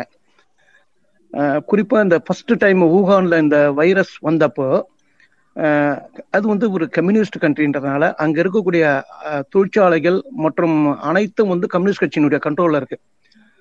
ஃபர்ஸ்ட் ஃபர்ஸ்ட் வைரஸ் வந்தவொடனே மாஸ்க் வேணும். உடனடியே ப்ரொடக்ஷன் எல்லாத்தையும் நிப்பாட்டாங்க கார் கம்பெனியில் ப்ரொடக்ஷன் நிப்பாட்டுறாங்க சோடா மேனுஃபேக்சர் கம்பெனியில் எல்லாத்தையும் நிப்பாட்டுறாங்க. சானிடைசர் பண்ணுங்க அப்படின்னு அரசு ஆணையிட்டோம்னா எல்லாரும் சானிடைசர் பண்றாங்க. எல்லாம் மாஸ்க் பண்ணணும்னா எல்லாரும் மாஸ்க் பண்றாங்க. இங்க வந்து நரேந்திர மோடியுடைய பேச்சை கேட்காத அத்வானி அம்பானி இந்த மாதிரி முதலாளிங்களா இருக்கிறாங்க இல்லையா? அவங்களுக்கு எல்லாம் நஷ்டம் ஏற்பட்டா அவங்க ஒத்துக்க மாட்டாங்க. அந்த நஷ்டத்தை ஈடு செய்ய முடியாது. ஆனா சைனாவில் பொறுத்த வரைக்கும் அரசு கட்டுப்பாட்டுல தொழிற்சாலைகள் இருக்கு. நிறுத்தினா நிறுத்து. உடனே அவனால எல்லாமே இம்ப்ளிமெண்ட் பண்ண முடியுது. அதனால அங்க கண்ட்ரோல் பண்ணாங்க. ரெண்டாவது விஷயம் இன்னைக்கு இந்தியாவில் தமிழ்நாட்டில் இருக்கிற ஒரு ஒரு தொழிற்சாலைக்கும் சைனால தொழிற்சாலை உண்டு. நம்ம ஊர்ல இருக்கக்கூடிய பல பேர் இன்னைக்கு சைனால தான் இருந்துட்டு இருக்கிறாங்க. இந்தியாவில் இருக்கக்கூடிய பல அதிகாரிங்க அங்க இருக்கக்கூடிய கம்பெனிகளுக்கு சிஓவா இருக்கிறாங்க. அதனால சைனால வந்து ஒரு லட்சம் மக்களை ஒன்னா கொலை பண்ணிட்டாங்க. இல்ல இப்படி எல்லாம் அடக்குமுறை பண்ணிட்டாங்க. அந்த மாதிரி விஷயங்கள் பண்ணிட்டாங்க. இந்த மாதிரி விஷயங்கள் பண்ணிட்டு அதெல்லாம் நம்ம நான் என்னுடைய நண்பர்கள்லாம் இருக்காங்க அவங்க கிட்ட கேட்கும்போது அவங்க எல்லாம் சிரிக்கிறாங்க. அப்படிலாம் கிடையாதுங்க. ரொம்ப சயின்டிபிக்கா தான் அவங்க அப்ரோச் பண்றாங்க இஷ்யூவை சயின்டிபிக்கா தான் இஷ்யூவை தடுக்கிறன்றாங்க. இதுதான் உண்மை. இது இது நம்ம புரிஞ்சுக்க வேண்டிய விஷயம். அந்த தலைலாமாவை பத்தி தோழர் சொன்னார் குரு. தலைலாமா அந்த அந்த அந்த திபேத்துல வந்து அங்க இருக்கக்கூடிய மக்களுக்கு நோவு வந்தா அந்த நோவுக்கு மருந்து என்னன்னு கேள்விப்பட்டீங்கன்னா எல்லாரும் ரொம்ப கஷ்டப்படுவீங்க. அந்த தலைலாமா மக்களுடைய மலம் இருக்கு பாத்தீங்களா? அந்த மலத்தை எருக வச்சு அதை பவுடராக்கி அதை தான் மருந்தா கொடுத்துக்கிறாங்க ஒரு காலகட்டத்துல. அந்த மாதிரி குரூப் தான் வந்து அங்கிருந்து கிளம்பி இங்க வந்துட்டாங்க. சைனாவுக்கும் இந்தியாவுக்கும் ஒரு பெரிய பகை வந்ததுக்கான ஒரு காரணத்தை நீங்க ஆராய்ஞ்சு பாத்தீங்கன்னா இது ஒரு காரணம். அந்த நாட்டுல அங்க இருக்கக்கூடிய அந்த பிற்போக்கு மதவெறி சர்க்காரை சைனா அரசாங்கம் தனிமைப்படுத்தும் போது அவங்களுக்கு நம்ம இடம் கொடுக்குறோம் இந்தியா. அப்போ சைனாக்கு ஏற்கனவே பிரச்சனை வருது. என் ஊர்ல ஒரு பிரச்சனை பண்றவனை நான் வெளியேற்றும் போது நீ எப்படி அவனுக்கு அடைக்கலம் தரலான்றது ஒன் ஆஃப் த ரீசன் சைனாவுக்கும் இந்தியாக்கான conflict that's all from my side thanks comrade நன்றி ஒட்டடை தோழர். ஒரே ஒரு நீங்க தோழர் வண்டமுருகன் தோழர் உங்களுக்கு முன்னாடி ஒட்டடை தோழர்ன்ற வந்திருந்தாரு. அவர் அவரோட கேள்விகள் okay okay okay thank you கொடுத்துட்டே இருக்காங்க. ஷூர் ஷூர் கண்டிப்பா. ஒட்டடை தோழர் உங்களோட கேள்வி வைங்க தோழர் தோழர் ஒட்டடை தோழர் கேக்குதுங்களா? தோழர் வண்டபுரம் தோழர் நீங்க கேளுங்க தோழர் ஹலோ இந்த இரும்பு திருநாடு வடகொரியா பத்தி ஒன்றும் பேச மாட்டேங்கிறீங்க. அது குறித்து ஏதாச்சும் ஏன்னா இங்க வந்து இன்னைக்கு கூட ரெண்டு நாளைக்கு முன்னாடி ஏதோ ஒரு பெண்கள் ஆடை முடி விஷயத்துல ஒரு சட்ட சட்டம் போட்டிருக்காரு. அங்க கோவிட் வந்துச்சா வரலையா? கேள்வி கேள்வி கேள்வி தெளிவா வைங்க தோழர். உங்க கேள்வி இல்ல இல்ல தோழர் உங்க கேள்வி வந்து தெளிவா கேளுங்க தோழர். என்ன கேட்கணுமோ அதை நேரா கேள்வியாவே கேளுங்க இல்ல கேள்வி வடகொரியாவுல இரும்பு கேளுங்க வடகொரியாவுல கம்யூனிஸ்ட் கட்சி அதிகாரத்துல இருக்கு. இரும்புத்துறை நாடு உலகத்துல யாரும் உள்ள போய் பார்க்க முடியாது. அதே மாதிரி பாத்தீங்கன்னா இப்ப ரெண்டு நாளைக்கு முன்னாடி கூட சிகை அலங்காரம் ஆடை கட்டுப்பாடுகள்லாம் கூட விதிச்சிருக்காங்க இங்க உள்ள என்ன நடக்குதுன்னு கூட தெரியல. இது குறித்தும் ஏன்னா கம்யூனிஸ்ட் கட்சி அதிகாரத்துல ரொம்ப நாள் இருக்கிற நாட்டுல இது குறித்தும் நம்ம எப்படி பாக்குறோங்கிறத இங்க யாராச்சும் பதிவு செஞ்சீங்கன்னா நல்லா இருக்கு நன்றி. ஓகே ஓகே வடகொரியா ஓகே வடகொரியாவுக்கு நீங்க போறதுக்கு பாஸ்போர்ட் உண்டு விசா உண்டு. நீங்க போலாம். கிராமம் நகரம் எல்லா இடமும் சுத்தலாம். அங்க இருக்க மொழி உங்களுக்கு புரியாது உங்க மொழி அவனுக்கு புரியாதுன்றனால கூட ஒரு டிரான்ஸ்லேட் கொடுப்பாங்க. நீங்க எங்க வேணாலும் போலாம் எந்த போட்டோ வேணாலும் எடுக்கலாம் எந்த தடையும் கிடையாது. நல்லா இருக்கும்னு சொல்றாங்க. போயிட்டு வந்தவங்க எல்லாம் நல்லா இருக்குன்னு சொல்றாங்க. போயிட்டு வாங்க ஒரு தடவை ஒண்ணு முடிஞ்சா. ரெண்டாவது நியூஸ் பேப்பர்ல வர செய்திகள் பார்த்தோம்னா முழுக்க முழுக்க இந்த கேபிட்டலிஸ்ட் மீடியா அதாவது உ- உலக அளவுல வந்து கம்யூனிஸ்ட் நாடுகளை அசிங்கப்படுத்தணுன்றதுக்காகவே ரொம்ப செலவு செஞ்சு இந்த வேலை பார்க்குறாங்க.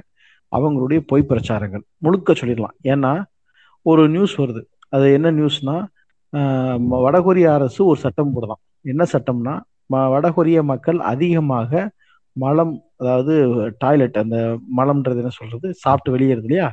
அதை உற்பத்தி செய்ய வேண்டும் என்று வடகொரிய அரசு சட்டம் போடுதுன்னு சொல்லி ஒரு நியூஸ் வருது. என்னடா இப்படி நியூஸ் இருக்கேன்னு சொல்லி போய் பார்த்தா தேடி தேடி தேடி பார்த்தா அந்த நியூஸோடைய சோர்ஸே காணும். அப்ப இது மாதிரி பொய் அதாவது நம் இது வந்து நம்ம காதல் இது இப்படி ஒரு சட்டம் வந்து போட்டிருக்குமான்னு ஒண்ணு சொல்றது. பொய் சொன்னாலும் பொருந்து சொல்லணும்னு சொல்லுவாங்கல்ல அந்த அளவுக்கு கூட சொல்லாம குண்டக்க மண்டக்க ஒரு ஹேர் ஸ்டைல் இருக்கு. இந்த ஹேர் ஸ்டைல்ல தான் நார்த் கொரியால எல்லாத்துக்கும் முடி வெட்டி விடுறாங்க. அப்ப இது மாதிரி ஏதாவது குண்டக்க மண்டக்க ஒரு நியூஸை திரிச்சு திருச்சு போட்டு விடுறது வந்து ஒரு ஒரு வட உல- உலக மீடியாக்களுடைய வேலை வலதுசாரி மீடியாக்களுடைய வேலை. இதுக்கு காசு வாங்கிட்டு நேரடியாக அவங்க பண்றாங்க. அதனால இந்த மீடியாக்கள்ல வர்றது எல்லாத்தையும் நம்ப வேணாம். வடகொரியாவுக்கே வந்து சில வெப்சைட்ஸ் இருக்கு. அவனை போய் பாருங்க. வடகொரிய மக்கள் நிஜமா போயிட்டு வந்தவங்களுடைய அனு அனுபவங்களை கேளுங்க. நல்ல ஊர் நல்லா தான் இருக்கு ஒரு சில இடங்கள்ல ஒரு சில தவறுகள் இருக்கலாம். அதான் சொன்னேன் எல்லா ஊர்லயும் தப்பு இருக்கும். மனுஷனா எல்லாமே நல்லா இருப்பானா? ஒரு சின்ன சின்ன மிஸ்டேக்ஸ் இருக்கலாம். அதான் அது கண்டிப்பாக வெளி மற்ற முதலாளித்துவ நாடுகளோட கம்மியாக தான் அந்த மிஸ்டேக்ஸ் இருக்குது. வடகொரியாவில் டாக்ஸே கிடையாது. டாக்ஸே இல்லாம ரன் ஆகிற ஒரே கண்ட்ரி அந்த கண்ட்ரி தான். ஸோ மக்களுக்கு டாக்ஸ் கிடையாது. அரசே தன்னுடைய வருமானங்களை தான் பார்த்து கொள்கிறது. அந்த அளவுக்கு அது நல்ல கண்ட்ரி தொடர் அவ்வளவுதான் இன்னும் ஒரே பாயிண்ட் தான். அது ஒண்ணு நீங்க போட்டோலாம் எடுக்கணும்னா ஃபர்ஸ்டே அப்ரூவல் வாங்கிடணும். நீங்க தெரியாம போட்டோ எடுத்தீங்கன்னா பிடிச்சி வச்சுக்குவாங்க. அதை சொல்லிங்க அப்ரூவல் வாங்கிட்டு தான் போட்டோ எடுக்கணும். அதை கேட்டுக்கங்க. சரிங்களா? அது ஒண்ணு. அப்புறம் வந்து இன்னும் இதுல என்ன மேட்டர்னா திருப்பி இதே கதை தான். சிலி டிஆர்சிக்கு அதை தான் நார்த் கொரியாலையும் ஏன் கேபிட்டலிஸ்டிக் மீடியா அப்படி பண்ணுதுன்னா so they have the biggest deposit of magnesite carbonate lead zinc அவங்ககிட்ட இருக்கு. ஸோ இதை வந்து எடுக்கணும். அவங்க வந்து அன்டச்சா இருக்காங்க. அது இன்னும் அப்படியே வச்சு பாதுகாத்துட்டு இருக்காங்க. ஸோ இதை வந்து எடுக்கணும். அதுக்கு தான் நீங்க சவுத் கொரியா பாத்தீங்கன்னா பிக்கஸ்ட் கேபிட்டலிஸ்டிக் அந்த அந்த அந்த பெனின்சுவலால அதனால தான் வந்து போய் நார்த் கொரியாவோட வாங்க அண்ணன் சேர்ந்துக்கலாம் தம்பி சேர்ந்துக்கலாம்னு பாட்டு பாடிட்டு இருக்காங்க அமெரிக்காவோட சேர்ந்து. நீங்க இப்ப இன்னைக்கு ரெண்டாயிரத்தி இருபத்தொன்னுல இருக்கும். ஒருவேளை அந்த இடத்துல வந்து அந்த ஆட்சி போய் ஒரு டெமோக்ராட்டிக்கோ வேற யாரோ வர்றாங்கன்னா ஒரு காலத்துல வந்தா நீங்க பாருங்க. அது எக்கனாமிக்கா எவ்வளவு பூஸ்ட் ஆக போகுதுன்னு பாருங்க. அதுவும் நடக்க தான் போகுது நார்த் கொரியால இன்னும் ஒரு நான் ஒரே ஒரு பாயிண்ட் சொல்லிக்கிறேன். இன்னும் ஒரு ஒரு தகவல் நான் ஒரு நான் சொல்லிக்கிறேன். மறந்துடுறேன் சவுத் கொரியா நாடு ரெண்டு நாடு இருக்கு. North Korea South Korea. South Korea நாடு ஒரு முதலாளித்துவ நாடு. நம்ம சீரியல்லாம் பார்ப்போம். சீரீஸ்லாம் பார்ப்போம். டிவி சீரீஸ்லாம் கொரியன் சீரீஸ் நல்லா இருக்கும். படம்லாம் நல்லா இருக்கும். அதுல பாத்தீங்கன்னா எல்லாம் பல பலன்னு காட்டுவாங்க பளிச்சு பளிச்சுன்னு காட்டுவாங்க. அப்ப ஏதோ சவுத் கொரியானா ரொம்ப அழகான நாடு டெவலப் ஆயிடுச்சுன்னு நானே நம்பிட்டு இருந்தேன் நான். அப்ப இந்த பேராசைட்னு ஒரு படம் எடுத்தான். அந்த படத்தை பாத்தீங்கன்னா அதுல ஒரு முக உண்மையான முகம் தெரியுது. அந்த பேராசைட் படத்தை நீங்க கண்டிப்பா பார்க்கணும். சவுத் கொரியா பத்தி பார்க்கும்போது. அடுத்த விஷயம் அந்த சவுத் கொரியாவை பத்தி நீங்க போகும்போது சவுத் கொரியாவில் ஒரு கட்சி ஆரம்பிக்கிறாங்க. ஆஹ் பக்கத்துலயே இருக்கு நார்த் கொரியா பக்கத்துலயே அது ஒரு கோடு அந்த கோட்டுக்கு கீழே சவுத் கொரியா. அந்த கட்சியோடைய நோக்கம் என்னன்னா ஒரு கட்சி அந்த கட்சியோட நோக்கம் வடகொரியாவில் என்ன அரசாங்கம் இருக்கிறதோ அந்த அரசாங்கம் மாதிரி இங்கேயும் வரணும். நாம் வடகொரியாவுடன் சேர்ந்து கொள்ள வேண்டும். ரெண்டையும் இணைக்கிறாங்க. அதான் ரெண்டு பேருக்கும் நோக்கம். ஆனா வடகொரியாவுடைய பாதையை தேர்ந்தெடுக்க சொல்லி ஒரு கட்சி நடந்தது அந்த கட்சியோட ஓட்டு சதவீதம் புண்டக்கு மண்டக்கு ஏறிட்டே இருந்துச்சு. கட்சியை தடை பண்ணிட்டாங்க. அப்ப பேருக்கு ஜனநாயகம் சொல்லுவாங்க. ஆனா பக்கத்திலே இருக்க வடகொரியாவுடன் அப்ப மக்கள் வந்து வடகொரிய மக்கள் இங்க சாம்சங்னு ஒரு டிவி கம்பெனி இருக்கலாம். அந்த டிவி கம்பெனி பெரிய கோடீஸ்வரன் வச்சிருக்கலாம். நல்ல டெக்னாலஜி இருக்கலாம். ஆனா அங்க இருக்க மக்கள் வந்து எவ்வளவு கஷ்டத்துல இருக்காங்கன்றத அந்த பேராசைட் படத்தை பார்த்து புரிஞ்சுக்கலாம். இல்லைன்னா அப்படி ஒரு கட்சி பக்கத்துல நீங்க சொல்லப்படுற ஒரு கேனத்தனமான இரும்பு தெரு பூடப்பட்ட ஒரு கட்சியை ஒரு நாடாக இருந்திருந்தால் அந்த நாடு மாதிரி நம்மளும் ஆகணும்னு பக்கத்திலே இருக்க நாடு நடப்பானா மாட்டானா? அது ஒரு முக்கியமான எக்ஸாம்பிள் வடகொரியா அவ்வளவு மோசமா இல்ல அப்படின்றதுக்கு. அவ்வளவுதான் சொல்லு நான் ஒரே ஒரு பாயிண்ட் பாயிண்ட் நான் ஒன்று ஆட் பண்ணிடுவா தொடர் அஹ் பண்ணுங்க ஆ என்னன்னா வந்து இந்த நியூஸ் மீடியாலாம் நீங்க பார்த்துட்டு சொல்றீங்களே இந்த மாதிரி பூப் பண்றது தென் வந்து நியூஸ் ட்ரெஸ் கல்ச்சர் அப்படின்ட்டு. நம்ம ஊர்லயும் ஒரு கல்ச்சர் இருக்கு. கவுடங் வந்து யூஸ் பண்றது கவு யூரின் யூஸ் பண்ணா வந்து கொரோனா சரியாயிருங்கிறது இந்த மாதிரி நியூஸ் மீடியா நீங்க சொல்றது வச்சு பேசணும்னா வந்து நிறைய பேசலாம். எல்லா கண்ட்ரிலையும் இருக்கு. ஓகேங்களா? ஜஸ்ட் ஒரு பாயிண்ட் நான் ஆட் பண்ணிக்கிறேன். உங்களுக்கு இன்னொரு ரெஃபரன்ஸ் கொடுக்கணும் ஹிஸ்டரியில இருந்து இந்த ஜேம்ஸ் பாண்ட் படம் எல்லாம் பாருங்க. அதுல வந்து எப்பவுமே வில்லன் வந்து கம்யூனிஸ்ட் கண்ட்ரில தான் இருப்பாங்க. அவர் போய் அங்கதான் போய் ஹீரோயினை காப்பாத்திட்டு வருவாரு. இது மாதிரி தான் பண்ணுவாங்க. இதுதான் அந்த அவங்களோட இப்ப வந்து கடைசியா வந்து பாத்தீங்கன்னா டயனதர் டேல பாத்தீங்கன்னா போயிட்டு நார்த் கொரியால இருந்து வருவாரு. நம்ம பியர்ஸ் பிளாஸ்டன் அங்க போய் காப்பாத்துவாரு. அப்புறம் வந்து ஃப்ரம் ரஷ்யா வித் டைமென்ஷனல் படம் எடுப்பாங்க. இதெல்லாம் வந்து எல்லா கேபிட்டலிஸ்டிக் அப்ரோச்ல ஃபுல் எல்லா ஜேம்ஸ் பாண்ட் படமும் கம்யூனிஸ்ட் கண்ட்ரி மட்டுமே தாக்கி எடுக்கப்படும். எல்லா வீடியோ கேம்ஸ் வர யூஎஸ்ல இருந்து வர எல்லா வீடியோ கேம்ஸ் பாத்தீங்கன்னா சைனால ஏதோ நடக்குது. அங்க போய் இவங்க கெமிக்கல் வெப்பன் வச்சிருக்காங்க. ஈராக்ல வச்சிருக்காங்க. இது மாதிரி தான் பண்ணுவாங்க. ஸோ இது வந்து ப்ரொபகேட்டட் மீடியால இருந்து படத்துல இருந்து என்னென்ன மீடியம் அதாவது உங்களுக்கு கையில கிடைக்கப்படுற பார்க்கப்படுற கேட்கப்படுற அனைத்து மீடியங்களும் இதுக்கான ப்ரொபகண்டா கேபிட்டலிஸ்டிக்காக கண்டினியூஸா கொடுக்கப்பட்டு கொண்டே இருக்கும் அதை நீங்க தான் பகுத்து ஆய்ந்து பார்க்க வேண்டும்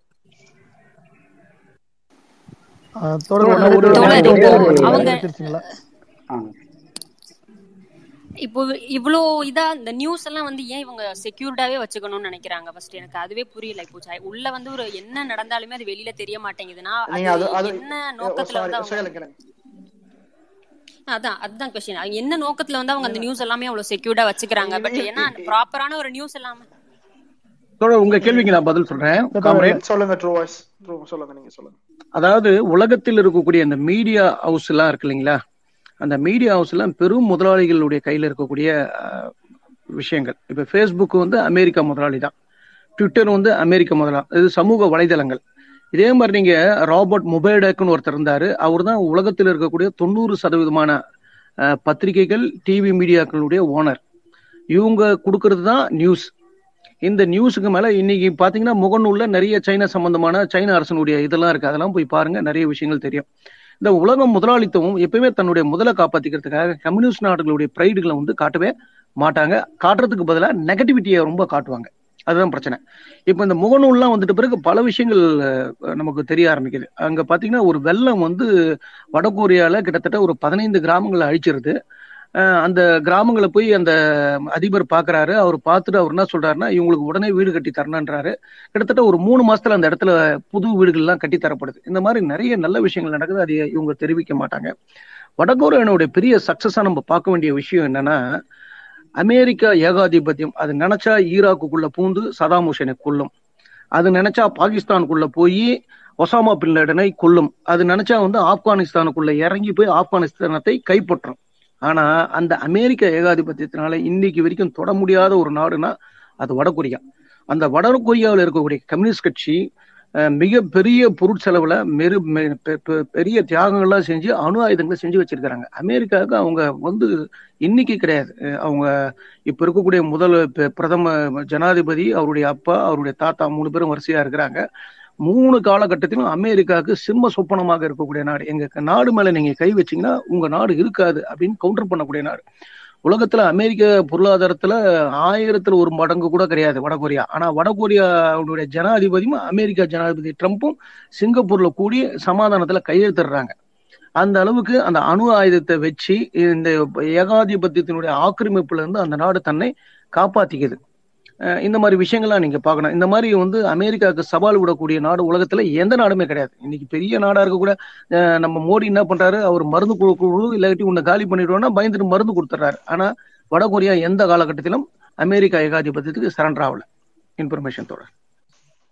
அப்புறம் வந்து நீங்க வந்து நியூஸ்லாம் வரது இல்லைங்கிறீங்க நீங்க வந்து ஹிந்து இந்த மாதிரி டைம்ஸ் ஆஃப் இந்தியா அல்லது அதாவது வால் ஸ்ட்ரீட் ஜோர்னல் நேஷனல் ஹெரால்ட்லாம் பார்த்தீங்கன்னா வராது. அவங்க சைனா வந்து சின்ஹுவான்னு ஒரு ஸ்டேட் ஸ்டேட் ஸ்பான்சர்டு கவர்மெண்ட்டே ஒரு வச்சிருக்காங்க. எல்லாமே இங்கிலீஷில் வர சொல்கிறேன் அப்புறம் morning South China post Hong Kong news இதெல்லாம் நிறைய இங்கிலீஷ் டெய்லி இருக்குது இதெல்லாம் ஓப்பன் சோர்ஸ் நீங்கள் தேடி பாருங்க. நீங்கள் சும்மா கூகுளில் போயிடுங்க. Top English news channels from சைனான்னு போடுவாங்க. இது இப்படி இருக்குன்னு சொன்னோம்னா அடுத்த ஒரு கமெண்ட் வைப்பாங்க. அதெல்லாம் சென்சார் பண்ணி தான் விட போகுதுன்னு எவ்வளோ தூரம் நீங்கள் சென்சார் பண்ண முடியும்? நியூஸை வந்துகிட்டு தான் இருக்கு. இப்ப நீங்க பாத்தீங்கன்னா வீசாட் வந்து நீங்க உலகம் ஃபுல்லா யூஸ் பண்ணலாம். இந்தியால தான் பேன் பண்ணிருக்காங்க வீசாட் வந்து நம்ம வாட்ஸ்அப்புக்கு வாட்ஸ்அப்போட கம்பெட்டிபிள் ஆனா வித் மோர் ஃபங்க்ஷன்ஸ் நீங்க எல்லாமே டிரான்சாக்ஷன் கூட அதுல பண்ணலாம். இதுல எல்லாமே மக்கள் எல்லாம் பேசிக்கிட்டு தான் இருக்காங்க. சைனா பாப்புலேஷன் வந்து எந்த ஃபாரின் கண்ட்ரி ஆஸ்திரேலியா போனாலும் சரி அமெரிக்கா போனாலும் சரி சைனா பாப்புலேஷனுங்கிறது பிகஸ்ட் பாப்புலேஷன் அவங்க மக்களுக்கோ அவங்க அப்பா பாட்டிக்கோ சைனால ஏதோ தப்பா நடக்குதுன்னா அவங்க கண்டிப்பா குரல் கொடுத்துருப்பாங்க. சைனீஸ் பாப்புலேஷன் வந்து அவுட் சைடு சைனாவும் பெரிய கம்யூனிட்டி அவங்க. இந்தியாவுக்கு அடுத்து இந்தியாவுக்கு முன்னாடி அவங்க தான் இருக்காங்க.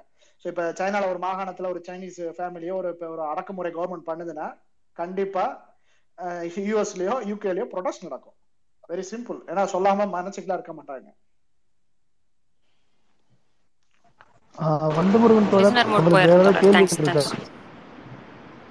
அதான் ஒரே ஒரு கேள்வி அண்ட் ஸ்லாஷ் விஷயம். அதான் நம்ம ஸ்ரீகுரு ப்ரோ வந்து ஆல்ரெடி இதை டச் பண்ணாரு. இந்த மாதிரி படங்கள் மாஸ் மீடியா ஓகே விஷுவல் மீடியால வந்து இது பாத்தீங்கன்னா கடந்த ஒரு எழுபது எண்பது வருஷமா அதாவது கோல்டு வார் ஆரம்பிச்ச கால காலகட்டத்திலேருந்தே வந்து கம்யூனிஸ்டுகளை வந்து இந்த மாதிரி தப்பா போர்ட்ரே பண்ற விஷயங்கள் எல்லாமே இன்னி வரைக்கும் நடந்துகிட்டு இருக்கு. இன்னைக்கு நீங்க நெட்ஃபிளிக்ஸ் ஓபன் பண்ணி பாத்தீங்கன்னா டாக்குமெண்ட்ரி கியூபா லிப்ரே அப்படின்னு ஒரு டாக்குமெண்ட்ரி இருக்கும். இந்த மாதிரிலாம் வந்து ஒரு குதர்க்கமான ஒரு செயல்கள்லாம் வந்து செஞ்சிட்டு இருக்காங்க வீடியோ கேம் முதற்கொண்டு. இது வந்து எனக்கு ஒரு இது நடக்குமான்னு தெரியல ஆனா எனக்கு ஒரே ஒரு கேள்வி. இப்போ என்னதான் நம்ம சினிமாவை பார்த்து நம்ம நிஜ வாழ்க்கையில நம்ம நினைச்சிட்டாலும் சினிமா இன்ஃபுளுன்ஸா இருக்கும்போது நம்ம தோழர்கள் வந்து ஏன் படங்கள் வந்து எடுக்க முடியல? அது எப்படி மேல வரணும்? சினிமா துறையிலயும் நம்ம தோழர்கள் வரணும் அப்படின்றது தான் என்னோட எண்ணம். ஏன்னா அது ரொம்ப பவர்ஃபுல் மீடியாவா இருக்கு. இதுக்கு எதனா ஒரு ஒரு ஒரு ஒரு வேலை வந்து நீங்க பதில் சொன்னீங்கன்னா நல்லா இருக்கும். நன்றி. தினமும் இரவு எட்டு மணிக்கு நம்ம ஸ்பேசஸ் நடக்குது. தினமும் இரவு எட்டு மணிக்கு நம்ம ஸ்பேஸ் நடக்குது தோழர். ஒவ்வொரு நாளையும் ஒவ்வொரு தலைப்புல நம்ம விவாதிக்கிறோம். ஸோ இன்னைக்கான தலைப்பு என்பது உலக வரலாறு பற்றியது. ஸோ அந்த நீங்க கேட்ட தலைப்புக்குள்ள நம்ம இன்னொரு நாள் பேசுவோம் தோழர். நீங்க கேட்டுட்டீங்கன்றக்கா பதில் சொல்றேன். இடதுசாரி படங்களை எடுத்து கொண்டிருக்கு ஒவ்வொரு இடங்கள்ல நிறைய கொஞ்சம் கொஞ்சம் எடுத்துட்டு இருக்காங்க தோழர். இதுல சிக்கல் என்னன்னா இந்த முதலாளித்துவ மீடியா அப்படின்றதும் படம் எடுக்கிற பட ப்ரொடியூசர்ஸ்ன்றவங்க இவங்க எல்லாமே முதலாளித்துவவாதிகள். ஸோ அவங்களுமே இடதுசாரி கருத்துக்களை சப்போர்ட் பண்ண மாட்டாங்க. ஒரு டிவியா இருந்தால் இடதுசாரி கருத்துக்களை விளம்பரம் செய்ய மாட்டாங்க. அப்ப அந்த இருட்டடிப்பு என்பதும் ஒரு புறம் நடந்து கொண்டே இருக்கும். ஸோ அது அதையும் மீறி நாம் வளர்ந்து கொண்டே இருக்கிறோம். இப்போ மக்கள் வந்து இடதுசாரி கருத்துக்கள் உள்ள சினிமாக்களை பார்க்க ஆரம்பிச்சிட்டாங்க. அதை தேடி தேடி பார்க்குறாங்க. ஜனநாயக இயக்குனர் ஜனநாதன் உங்களுக்கு தெரியும். அவரோட படங்கள்லாம் மக்கள் விரும்பி அவ்வளோ விரும்பி பார்க்குறாங்க ஸோ அதுவும் ஒரு ஓரமாக நடந்துகிட்டே இருக்கு தொடர். நடக்கும் நம்புவோம். தினமும் இரவு எட்டு மணிக்கு வாங்க. ஒவ்வொரு நாளும் ஒவ்வொரு தலைப்புல நம்ம இங்கே மார்க்சியம் தொடர்பான வகுப்புகளையோ இல்லை கலந்துரையாடல்களையோ செய்வோம் தொடர். நாளைக்கு வந்து கதை சொல்லி பவா கதை சொல்லி பவா பத்தி சொல்லணும்னா கதை சொல்லுதல் ஒரு கலை அப்படின்ற விஷயமே எனக்கு கதை சொல்லி பவா அவருடைய கதைகளை கேட்டதுக்கு அப்புறம் தான் தெரிஞ்சு. யாரோ எழுதின கதை தான். ஆனா அந்த கதையவே எப்படி கேட்குற மாதிரி சொல்லணும் அப்படின்லாம் இருக்குது. அதுல வந்து தமிழ்நாடு அளவுல என்ன சொல்லணும்னா தமிழ் இலக்கியத்தில் கதை சொல் கதை சொல்வதில் நம்பர் ஒன் அப்படின்னா அவர் கதை சொல்லி பவா தான். அவர் நம்ம நாளைக்கு நம்ம ஸ்பேஸ்க்கு வர்றாரு. வாங்க எல்லாரும் வாங்க எட்டு மணிக்கு. அடுத்த கேள்விக்கு போலாம் சாரிங்க இன்னொரு ஒரே ஒரு சின்ன விஷயம் சொல்லிட்டு முடிச்சிடுறேன். ஒரு சாரி இந்த ஈகர் பிரச்சனை சொன்னாங்கல்ல. ஈகர் பிரச்சனை வந்து எனக்கு சில நண்பர்கள் இருக்காங்க இங்க அவங்க வந்து என்னன்னா இந்த சென்ட்ரல் ஏசியா பகுதியில் இருக்கிறவங்க உஸ்பெகிஸ்தான் இந்த மாதிரி. அங்க என்ன நிலவரம் நடக்குதுன்னா இப்ப இந்த இஸ்லாமிய மத இது வழிபாடுல வந்து பண்ணணும் அப்படின்ற மாதிரி பெரிய போராட்டம் பண்றாங்க. ஆனா அவங்க என்ன சொல்றாங்கன்னா எனக்கு வந்து நமாஸ் பண்ண முடியல எனக்கு அது பண்ண முடியல எனக்கு இது பண்ண முடியல எனக்கு ரிலீஜியஸா இந்த கன்ஸ்டன்ட்லாம் இருக்கு அதனால நான் வந்து ரெஃப்யூஜிஸை பிடிச்சி அமெரிக்காவுக்கு வந்துட்டேன் அப்படின்லாம் சொல்றாங்க. ஸோ இந்த போர் வந்து நடந்துகிட்டே தான் இருக்கும். ஒரு காலத்துல யூஎஸ்எஸ்ஆர்ல இருந்த இவங்கெல்லாம் வந்து கம்யூனிசத்தை விட்டு வெளில வந்ததுக்கு வெளில வந்து ரிலீஜியனை வந்து நிலைநாட்டி அமெரிக்கா உள்ள பூந்து விளையாடி இதெல்லாம் போதும். ஆஹ் இனிமேலாவது மக்கள் வந்து எழுந்துக்கணும் அப்படின்னு நான் சொல்லிக்கிட்டு வாய்ப்பு கொடுத்ததுக்கு நன்றி நன்றி தோழரே. தொடர் நன்றி தொடர் நன்றி தொடர் நீங்க லிசனருக்கு போயிருங்க தொடர் நிறைய ரெக்வஸ்ட் வந்துட்டு இருக்கு. சத்யா. நீங்க ஸ்பீக்கர் வாங்கியிருக்கீங்க. ஆ, கேட்கலாமா?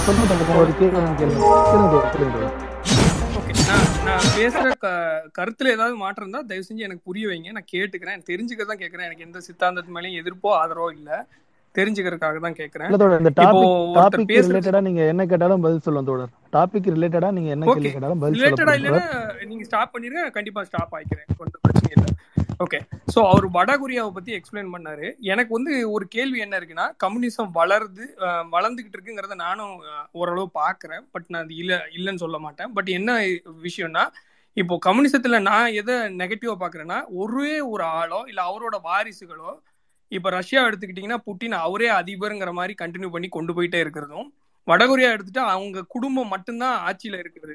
அதை வந்து ஒரு ஒரு நெகட்டிவ் ஆஸ்பெக்டா கம் கம்யூனிசத்தை பத்தி நம்ம யார்கிட்டயா பேச எடுத்தாலும் அவங்க வந்து அதை மட்டுமே பாயிண்ட் அவுட் பண்ணி வேற எந்த மீன்ஸ் அதுல தவறும் இருக்கலாம். எல்லா விதமான மீன்ஸ் டெமோக்ரஸி டிக்டேட்டர்ஷிப் எல்லாத்துலயும் ஒரு நல்லதும் இருக்கும் ஒரு கெட்டதும் இருக்கும். பட் பேச விடாம தடுக்கிறதுக்கு அவங்க வந்து ஒரு ஒரு ஒரே பர்சன் கையில சென்ட்ரலைஸ்டா பவர் இருக்கிறத சொல்றாங்க. ஸோ அதை பத்தி அது இந்த டாபிக் உள்ள வரும்னா எனக்கு ஆன்சர் பண்ணுங்க ப்ளீஸ் தொடர் வடகொரியாவை பொறுத்த வரைக்கும் அஹ், கிங் இருக்கார் இல்லையா? அவர் வந்து அந்த கட்சியுடைய தலைமை முகமாக முன்வை முன்னிறுத்தப்படுபவர். ஆனால் அதிகாரங்கள் எல்லாமே அவருக்கே இருக்கானா? கிடையாது. அங்க தனிநபர் அதிகாரம்லாம் கிடையாது. அங்கு உள்ள கம்யூனிஸ்ட் கட்சி தான் அதிகாரத்தை செலுத்துகிறது. கிம் வந்து ஒரு முகமாக செயல்படுகிறார். முகமாகவே செயல்படுகிறார். அவங்க அப்பா அந்த மாதிரி ஒரு முகமாக செயல்படுகிறார்னு வச்சுக்கலாம் தோழர். ஒண்ணு. ரெண்டாவது இங்க இந்த சிக்கல் அடுத்து புட்டின் சொன்னீங்க. புட்டின் வந்து சோவியத் ரஷ்யா கிடையாது. இப்ப இருக்க ரஷ்யா. ஆயிரத்தி தொள்ளாயிரத்தி தொண்ணூறுகளுக்கு அப்புறமாவே வந்து அது சோசியலிஸ்ட் அமைப்புல இருந்து வெளியே போயிருச்சு. இப்ப இருக்க ரஷ்யா முதலாளித்துவ ரஷ்யா. அதை வந்து நீங்க அந்த பழியை வந்து முதலாளித்துவவாதிகள் மேல தான் போடணும் ரெண்டாவது வேற எந்த நாட்டிலையுமே பையனை வந்து பையன் அவங்க வாரிசு இந்த அடிப்படையில வேற எங்கேயுமே வந்தது இல்ல ஆஹ் லெனின் இருந்தாரு லெனின் பையன் வரல. ஸ்டாலின் இருந்தாரு. ஸ்டாலினை பொறுத்து நீங்க சொல்லணும். இல்ல ஸ்டாலினை பொறுத்து நீங்க ஏன்னா இப்போ சமகாலத்துல நீங்க வளர்ந்து வருதுன்னு பேசுறீங்க. ஓகேவா இப்போ பழைய காலத்துல யாரு என்ன என்ன இருந்தாங்களோ அவங்களோட கருத்துக்களை அக்செப்ட் பண்ணிட்டு இன்னைக்கு வந்து அந்த கட்சி வளர்ந்து வரணும். ஓகேவா இப்போ நாளைக்கே ஒரு கண்ட்ரி ஏதோ ஒரு கண்ட்ரி இந்தியாவா இருக்கட்டும் பாகிஸ்தானா இருக்கட்டும் அந்த கண்ட்ரில கம்யூனிஸ்ட் ஆட்சியில இருக்காங்கன்னா அது ஒரு மாற்றம். அதை நான் கண்டிப்பா வரவேற்கிறேன். அதுக்கான வாய்ப்பை பத்தி மட்டும் சொல்லுங்க. எந்த கண்ட்ரில இப்போ கம்யூனிசம் இருக்கு? அதுல வந்து அப்படி இல்லைன்னு சொல்லுங்க. நான் கேட்கறேன் ஏன்னா பழசு வேண்டாம். தேவையில்லைன்னு நினைக்கிறேன். இல்ல இல்ல. இல்ல இப்ப அப்படி இல்ல. ஒரு பழின்னு வரும்போது எல்லாத்துக்கும் என்ன கிம் ஜி கிம் ஜாங்கோட அப்பா வந்து பழசு தானே அதையும் பேசியிருக்கோம் இல்லையா? இப்ப ஸ்டாலின் பத்தி நீங்க பார்க்கும்போது ஸ்டாலின் வந்து இரண்டாம் உலக போறப்ப நடந்துட்டு இருக்கு இரண்டாம் உலக போர்ல ஸ்டாலின் அல்லது செம்படைனாலதான் உலகமே இன்னைக்கு உயிரோட இருக்குது. இல்லைன்னா நாசிக்கள் கையில போயிருக்குன்றது வரலாறு. அப்படி இருக்கும்போது அந்த போர்ல பாத்தீங்கன்னா ஒரு முக்கியமான விஷயம் நடக்கும். ஒரு ஸ்டாலினுடைய பையனை வந்து புடிச்சு போயிடுவாங்க. யாரு? ஒரு அந்த சண்டையில வந்து நாசிக்கள் ஜெர்மனிக்காரங்க புடிச்சிடுறாங்க. புடிச்சதுக்கு அப்புறமா ஸ்டாலின்ட்ட ஹிட்லர் தூது அனுப்புறாரு. நீ உன் பையனை விடுறதுக்கு எனக்கு ஒரு ஜெண்டல் அனுப்புன்னு. அப்ப அவர் என்ன சொல்றாரு? ஆஹ் என் பையன் வந்து ஒரு ஒரு சிப்பாய். அதனால ஒரு சிப்பாயை நீ அனுப்பு இன்னொரு சிப்பாயை நான். அனுப்புறேன். அதுக்கு மேல ஒரு ஜெனரல் நான் அனுப்ப முடியாதுன்னு சொல்றாரு. படிச்சிருக்கீங்களா தொடர்ந்து படிச்சிருக்கேன். அதுல முக்கியமான விஷயம் அவர் சொன்ன பாயிண்ட்டை விட்டுருங்க. அவர் சொன்னது அதெல்லாம் விட்டுருங்க ரெண்டாவது. அப்ப ஒரு சோவியத் ரஷ்யாவுடைய தனிப்பெரும் தலைவர் அவர் பையன் என்ன பண்ணிட்டு இருந்திருக்காரு? ஒரு போர்ல சிப்பாயா இருந்திருக்காரு. நம்ம ஊர்ல இது நடக்குமா? நம்ம ஊர்ல வந்து அவர் ஆர்மி ஜெனரலா இருந்திருப்பார். புரியுது. சோ என்னன்னா அங்க வந்து ஸ்டாலின் என்பவர் அந்த இடத்தில் அமர்ந்திருந்தால் இன்னைக்கு பினராயி விஜயன் அந்த இடத்துல அமர்ந்திருக்காரு. ஆனால் கட்சியும் சித்தாந்தமுமே வழிகாட்டி கொண்டிருக்கிறது. ஒண்ணு. இந்த இன்னொரு விஷயம் நான் சொல்றேன். இந்த மகன் அவருடைய மகன் இந்த வாரிசு அரசியல் என்பது அஹ், கொரியால மட்டும்தான் நீங்க ஒரு எக்ஸாம்பிள் காட்ட முடியும். ஆனா முதலாளித்துவ நாடுகள்ல ஏகப்பட்ட நாடுகள்ல வாரிசு அரசியல் இருக்கு. அகிலேஷ் யாதவ்ல ஆரம்பிச்சு இங்க நம்ம கருணாநிதி அவரு கலைஞர் அவரு அவங்க ஃபேமிலி ஆரம்பிச்சு ராகுல் காந்தி ஃபேமிலி ஆரம்பிச்சு Bush Sirimavo Bandaranaike family இங்க நவாஸ் ஃபேமிலி இப்படி எந்த ஊர் எடுத்தீங்கனாலும் இந்த வாரிசு அரசியல் என்பது இருந்து கொண்டே இருக்கிறது. அப்ப இங்க மட்டும்தான் வாரிசு அரசியல் சிக்கலாக இருந்தால் அது கம்யூனிஸ்ட்கள்ல மட்டுமே இல்லை எல்லா நாடுகளிடமே இருக்குன்றதை நம்ம புரிஞ்சுக்கணும் ஓகே. அப்புறம் ஒரு ரெஃபரன்ஸ் கேட்டீங்க. அதே ரெஃபரன்ஸ் வந்து நீங்க வியட்நாம் எடுத்துக்கலாம். இன்னைக்கு வியட்நாம் எப்படி வேர்ல்டு மார்க்கெட்ல எப்படி பொருளாதாரத்துல முன்னேறிட்டு வந்துட்டு நான் கண்டிப்பா அக்செப்ட் பண்றேன். வியட்நாம் அக்செப்ட் பண்றேன். வியட்நாம் வந்து சைனாவோட க்ளோஸ் டு சோவியத் பட் சொல்லுங்க. பாருங்க. உங்களுக்கு கேள்விகள் வேற ஏதாவது இருக்குங்களா? இல்ல சார் இல்ல அவ்வளவுதான் தோழர் எனக்கு. இன்னொரு விஷயம். சத்யா தோழர் சத்யா தோழர் நான் உங்களுக்கு சொல்றது என்னன்னா நம்ம ஸ்பேஸ் டெய்லி எட்டு மணிக்கு வாங்க. இது மாதிரியான கேள்விகள். வந்துட்டு இருக்கீங்களா? ஓகே ஓகே வாங்க தோழர். இது மாதிரி கொஞ்சம் கலந்துரையாடும் போது உங்களுக்கு ஒரு தெளிவு கிடைக்கும் தோழர். இல்ல இந்த இந்த மாதிரி நீங்க சில சில ஸ்பேஸ்ல கேள்வி கேட்கும்போது இந்த மாதிரி இப்போ பதில் சொல்றது இல்ல அவங்க வந்து என்னன்னா நம்மள நான் ஏதோ ஆதரிச்சு நான் எதையும் ஆதரிக்கல. நான் ஒரு க- ஒரு சாதாரண மனிதன் ஓகேவா எனக்கு எந்த இதுல இருந்து நல்லது கிடைக்குதோ அதை எடுத்துக்கணும்னு நினைக்கிற மனிதன் அவ்வளவுதான். அது இந்த மாதிரி எனக்கு யாரும் பதில் சொல்ல. ரொம்ப நன்றி. நான் வரேன் சத்யாக்கு ஒரு விஷயத்த நான் சொல்ல ஆசைப்படுறேன். சொல்லட்டுமா கோபி? அதாவது சத்யா கம்யூனிஸ்டுகளும் மனிதர்கள். மனிதர்கள் லெனின் சொன்ன மாதிரி வந்து ரெண்டு பேர் தான் தப்பு செய்ய மாட்டாங்க. ரெண்டு போன போன செயல்படக்கூடியதுன்னா இந்தியாவில் ஒரு பெரிய நீங்க சொன்னதுக்கு ஒரு உதாரணம். வெஸ்ட் பெங்கால்ல கம்யூனிஸ்ட் கட்சி ஆட்சியில் இருக்கும்போது முப்பத்தஞ்சு வருஷம் இருக்கும்போது ஒரு தவறு நடந்தது. அதாவது பதவியில் இருக்கக்கூடியவங்க தொடர்ந்து இருக்க ஆரம்பிச்சாங்க திறமைசாலிகள் தொடர்ந்து இருக்கிறாங்க அப்படின்னு. அது ஒரு பலகீனமா தரப்பட்டு அந்த கட்சியில வந்து முடிவு எடுத்துக்கிறாங்க எம்எல்ஏவோ இல்லாட்டி எம்பியாவோ இருந்தா மூணாவது முறை அவர் இருக்கக்கூடாது அடுத்த ஆள் வரணும் இன்னைக்கு கேரளாவில் அதை நடைமுறைப்படுத்தி கொள்கிறாங்க கேரளாவில் ரெண்டு முறைக்கு மேல ஒருத்தர் எம்எல்ஏவா இருக்க முடியாது ரெண்டு முறைக்கு மேல வந்து ஒருத்தர் மினிஸ்டரா இருக்க முடியாது. சில விதி விலக்குகள் சில விதி விலக்குகள்னா இந்த ஏசியா போன்ற இருக்கக்கூடிய எல்லா நாடுகளிலே வந்து அந்த நிலப்பிரபுத்துவம் வீச்சு அதாவது அந்த வாரிசு அரசியல் ஒரு பெரிய தலைவராக இருக்காங்க. ராஜீவ் காந்தி குடும்பம் இந்திரா காந்தி குடும்பம்னா அது வந்து வெறும் வாரிசு அரசியல் மட்டும் கிடையாது. இந்த நாட்டுக்கு வந்து அவங்க வந்து ஒரு பெரிய இதுவா விடுதலை போராட்ட காலகட்டத்தில் ப்ரொஜெக்ட் பண்ண போறாங்க அதுதான் இன்னைக்கு வங்காளதேசத்துல அது வந்து பாகிஸ்தான் அது வந்து இந்தோனேஷியாவில் அது இருக்கு அது ஒரு சில இதெல்லாம் ஆராய்ச்சிலாம் பண்ணி சொல்றாங்க. ஏன் அந்த மாதிரி இருக்குன்றதுக்காக ஆனா அந்த மாதிரி குறைகள் கம்யூனிஸ்ட் கட்சியும் அந்த குறைகளை கம்யூனிஸ்ட் கட்சிகள் பெரிய பொருளாதாரம் இருக்கக்கூடிய சைனால வந்து டென்சியோ பிங் காலத்துல இருந்து இப்போ ஜியாங் ஜமீன் வரைக்கும் பாத்தீங்கன்னா கிட்டத்தட்ட ஆறு பேருக்கு பவர் வந்து மாறி இருக்கு. பட் வடகொரியால அந்த சிக்கல் இருக்கு. அதுக்கு அந்த கட்சி தான் பதில் சொல்லணும். அதுக்கான பதிலும் கிடைக்கும் விரைவில். தேங்க்ஸ் தோழர் சோவியத்துல எட்டு பேர் இருந்திருக்காங்க பிரீமியரா அது ஒரு பாயிண்ட் அதான் அதை சொல்றேன் பத்தியா நாங்க மார்க்சிஸ்ட் சித்தாங்களையும் கருத்துக்களை தான் எடுத்துட்டு இருக்கோம். இப்போ சைனாவோ வியட்நாமோ லாவோஸோ கியூபாவோ அது ஒரு பொலிட்டிக்கல் கட்சி வந்து அதை நடத்துது. சோ அதுல சில கருத்துக்கள் நாங்க வேறுபடுவோம் ஆனா அடிப்படை வந்து அவங்க மார்க்சிசத்தை எடுத்து அதை நடத்துறாங்க. அதுதான் நாங்க சப்போர்ட் பண்றோம். சரிங்களா? எங்களுக்கு சில இடத்துல கருத்து வேறுபாடுகள் இருக்கலாம். நாங்க அதை அப்படியே தான் எடுத்துக்கிறோம். ஏன்னா நாங்க வந்து எல்லாமே ஹண்ட்ரட் பர்சன்ட் ரைட்லாம் சொல்லல. சோ நாங்க ஏன் அவங்களுக்கு பாசிட்டிவ் கிரெடிட் கொடுக்குறோம்னா அவங்க ஃபண்டமெண்டல் ஃபவுண்டேஷன் வந்து மார்க்சிஸ்ட்ல இருந்து வரனால தான் நாங்க ரெஃபரன்ஸ் கொடுக்குறோம். வேற இல்லை. ஓ ஓகே தோழர். நன்றி. சத்யத்தோடர் இப்போ உங்களுக்கு கேட்ட கேள்விக்கெல்லாம் பதில் கிடைச்சிருச்சுங்களா வேற ஆ ஏதாவது கேள்வி கிடைச்சிருச்சு இருக்குங்களா இல்ல இது வரைக்கும் ஓகே நன்றி தோழர் நன்றி தோழர். தோழர் செல்வன் தோழர் நீங்க உங்களுடைய கேள்வி கேட்கலாம் தோழர்.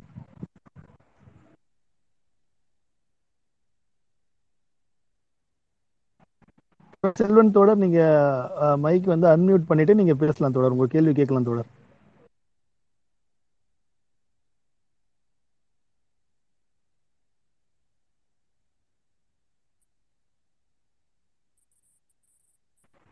ஒரு கனெக்டிங் போயிடுச்சுன்னு நினைக்கிறேன். தொடர்ந்து நிறைய லிசனர்ஸ்லாம் ஸ்பீக்கர் ரிக்வஸ்ட் கொடுத்துட்டு இருக்கீங்க முடிஞ்ச அளவுக்கு நானும் எல்லாருக்கும் வந்து அப்ரூவ் பண்ணி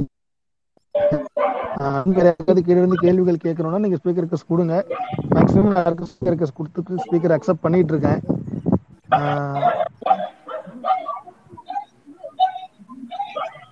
செந்தில் குமரன் தோழர் ரிக்வஸ்ட் கொடுத்துருக்கீங்க. கொக்கி இந்த ஆர்த்தின்ற தோழர் எல்லா மீட்டிங்க்கு வராங்க. அவங்களுக்கு எதனா சந்தேகம் இருந்தா கேட்க சொல்லுங்க. ஓகே தோழர். யார் இருந்தாலும் மைக் தோழர் உங்களுடைய உங்களுடைய கேள்விகள் வந்து கண்டிப்பா கேட்கப்படலைங்க ஜ- எல்லாருக்குமே வந்து ஸ்பீக்கர் வாய்ப்பு கொடுப்போம் ஆஹ் செந்தில் குமரன் தோழர் உங்களை கேள்வி கேட்கலாம் தோழர் நீங்க? தோழர் எனக்கு இப்போ முன்னாடி பேசின ஒரு தோழர் கே கேட்டிருந்தாரு. சினிமாவில் கம்யூனிசம் பங்கு இருக்கா இல்லையான்ட்டு. அது பெரும்பாலான இடத்துல மறுக்கப்பட்டாலும் ஒன்று ரெண்டு படைப்புகள் வந்துட்டு தான் இருக்கு. இதுக்கு சிறந்த உதாரணம் சொல்லணும்னா உரியடின்னு ஒரு படம். வந்து அவ்வளோவா பேசப்படல. இருந்தாலும் அது கம்யூனிஸ்ட் சார்ந்து பேசினாங்க. அது பதிவாக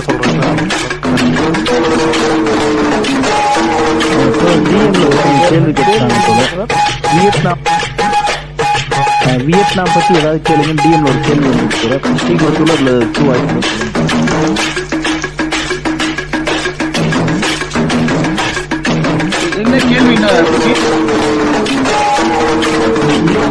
தெரிந்து கொள்வது வியட்நாம் பத்தி பொதுவாக கேட்கிறாங்க பொதுவா வியட்நாம் வந்து முக்கியமா சொல்ல வரேன்னா இந்த அப்படின்னு கேள்விப்பட்டிருப்பீங்க நீங்க. ஒரு உடஞ்ச தேகத்தோட இருப்பார் அவரு. வியட்நாம் பாத்தீங்கன்னா வட வியட்நாம் தென் வியட்நாம்னு ரெண்டு பகுதியா இருக்கும். ஒரு பகுதியில் வந்து அங்க வந்து அந்த அந்த நாட்டை ஆளக்கூடிய அஹ், பிரான்ஸ்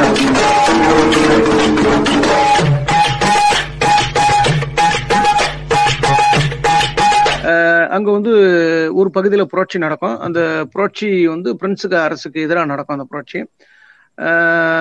பிரெஞ்சு அரசுக்கு ஆதரவாக அமெரிக்கா ஏகாதிபத்தியம் வரும். இன்னொரு பகுதி அமெரிக்க ஏகாதிபத்தியம் பிடிச்சுக்கும். அந்த பகுதியில் அந்த புரட்சி நடக்கும். அந்த புரட்சி பார்த்தீங்கன்னா அதாவது மெய் மெய் செலுக்க வைக்கும் உண்மை கதைகள் வந்து சாகாசங்கள்னா அந்த புரட்சி தான் நீங்க சொல்லணும் உலகத்துல. எப்படின்னு பாத்தீங்கன்னா அந்த மக்கள்கிட்ட பெரிய ஆயுதங்களா இருக்காது. ஆனா அமெரிக்காவினுடைய ஆயுத பலத்தை வந்து கணக்கிலே இட முடியாது நீங்க. அவன் குண்டுகளாக பொழிஞ்சிட்டு இருப்பான். காடுகள்ல வந்து அந்த மக்கள் வந்து என்ன பண்ணுவாங்கன்னா மூங்கில் கட்டைகளை கட்டி அந்த ஹெலிகாப்டரை அடிச்சு உடைப்பாங்க.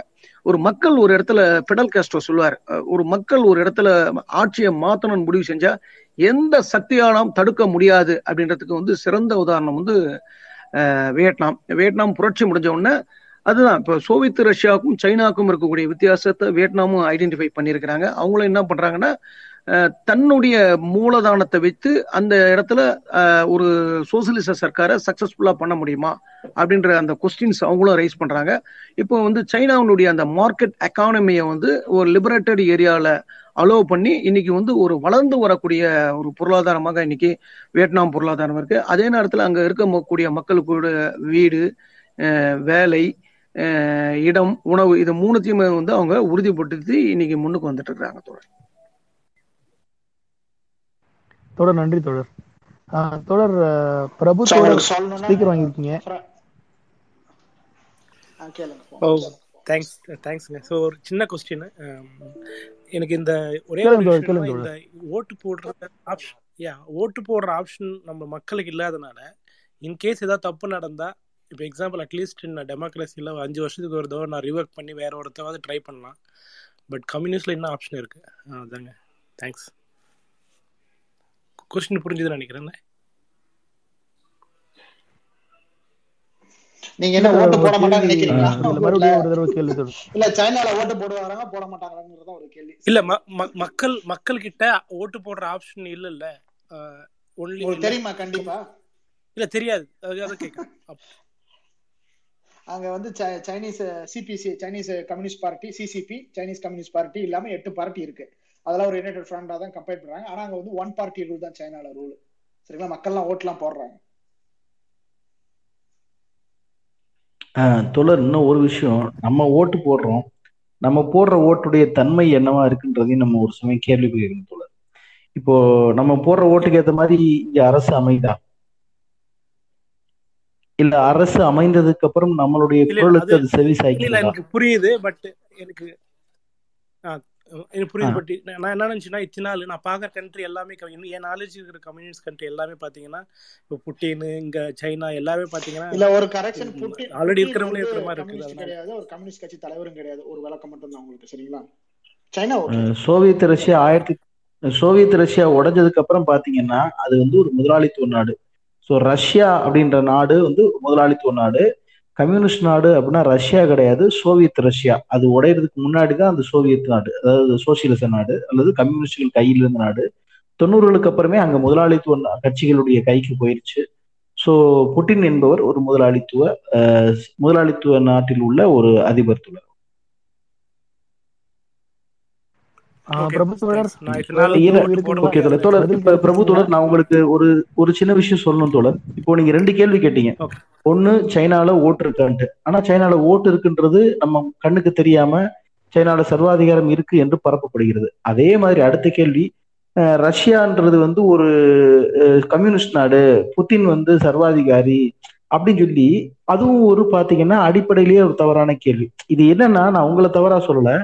நம்மளுக்கு நம்ம கண்ணுக்கு வர்ற மீடியா என்பது நம்மளை ஒரு இந்த கம்யூனிஸ்டுகள் மீது வெறுப்பு வர வேண்டும் என்பதற்காக இந்த முதலாளித்துவ மீடியாக்கள் பரப்பும் செய்திகளில் தான் நாம் முழுமையாக நம்பியிருக்கிறோம் அப்ப இதுக்கப்புறம் நீங்க படிக்கும்போது நான் உங்கள்கிட்ட எல்லாருக்குமே கீழே இருக்க எல்லாருக்குமே நான் சொல்றது என்னன்னா ஒரு கம்யூனிஸ்டுகள் மீது ஒரு அவதூறு படிக்கிறோம் இல்ல கம்யூனிஸ்டுகள் கெட்டவர்கள் அப்படின்னு ஏதோ ஒன்று படிக்கிறோம்னா டக்குன்னு கடந்து போகாதீங்க அதை உள்ள ஆழமா படிங்க அதை ஒரு ரெண்டு பேர் டவுட் கேளுங்க. புக்ஸ் நீங்களா எடுத்து படிங்க. மூல நூல்களை படிங்க. அப்படி படிக்கும்போது தான் அது உண்மையா பொய்யான்னு தெரியும் தொடர் இப்ப நீங்க கேட்ட கேள்வியில சைனாவில் தேர்தல் உண்டு. எல்லா கம் முதன் முதலில் உலகத்தில் இன்னைக்கு முதலாளித்துவ கம்யூ ஜனநாயக நாட்டுல மிகப்பெரிய ஜனநாயக நாடாக சொல்லப்படுவது அமெரிக்கா.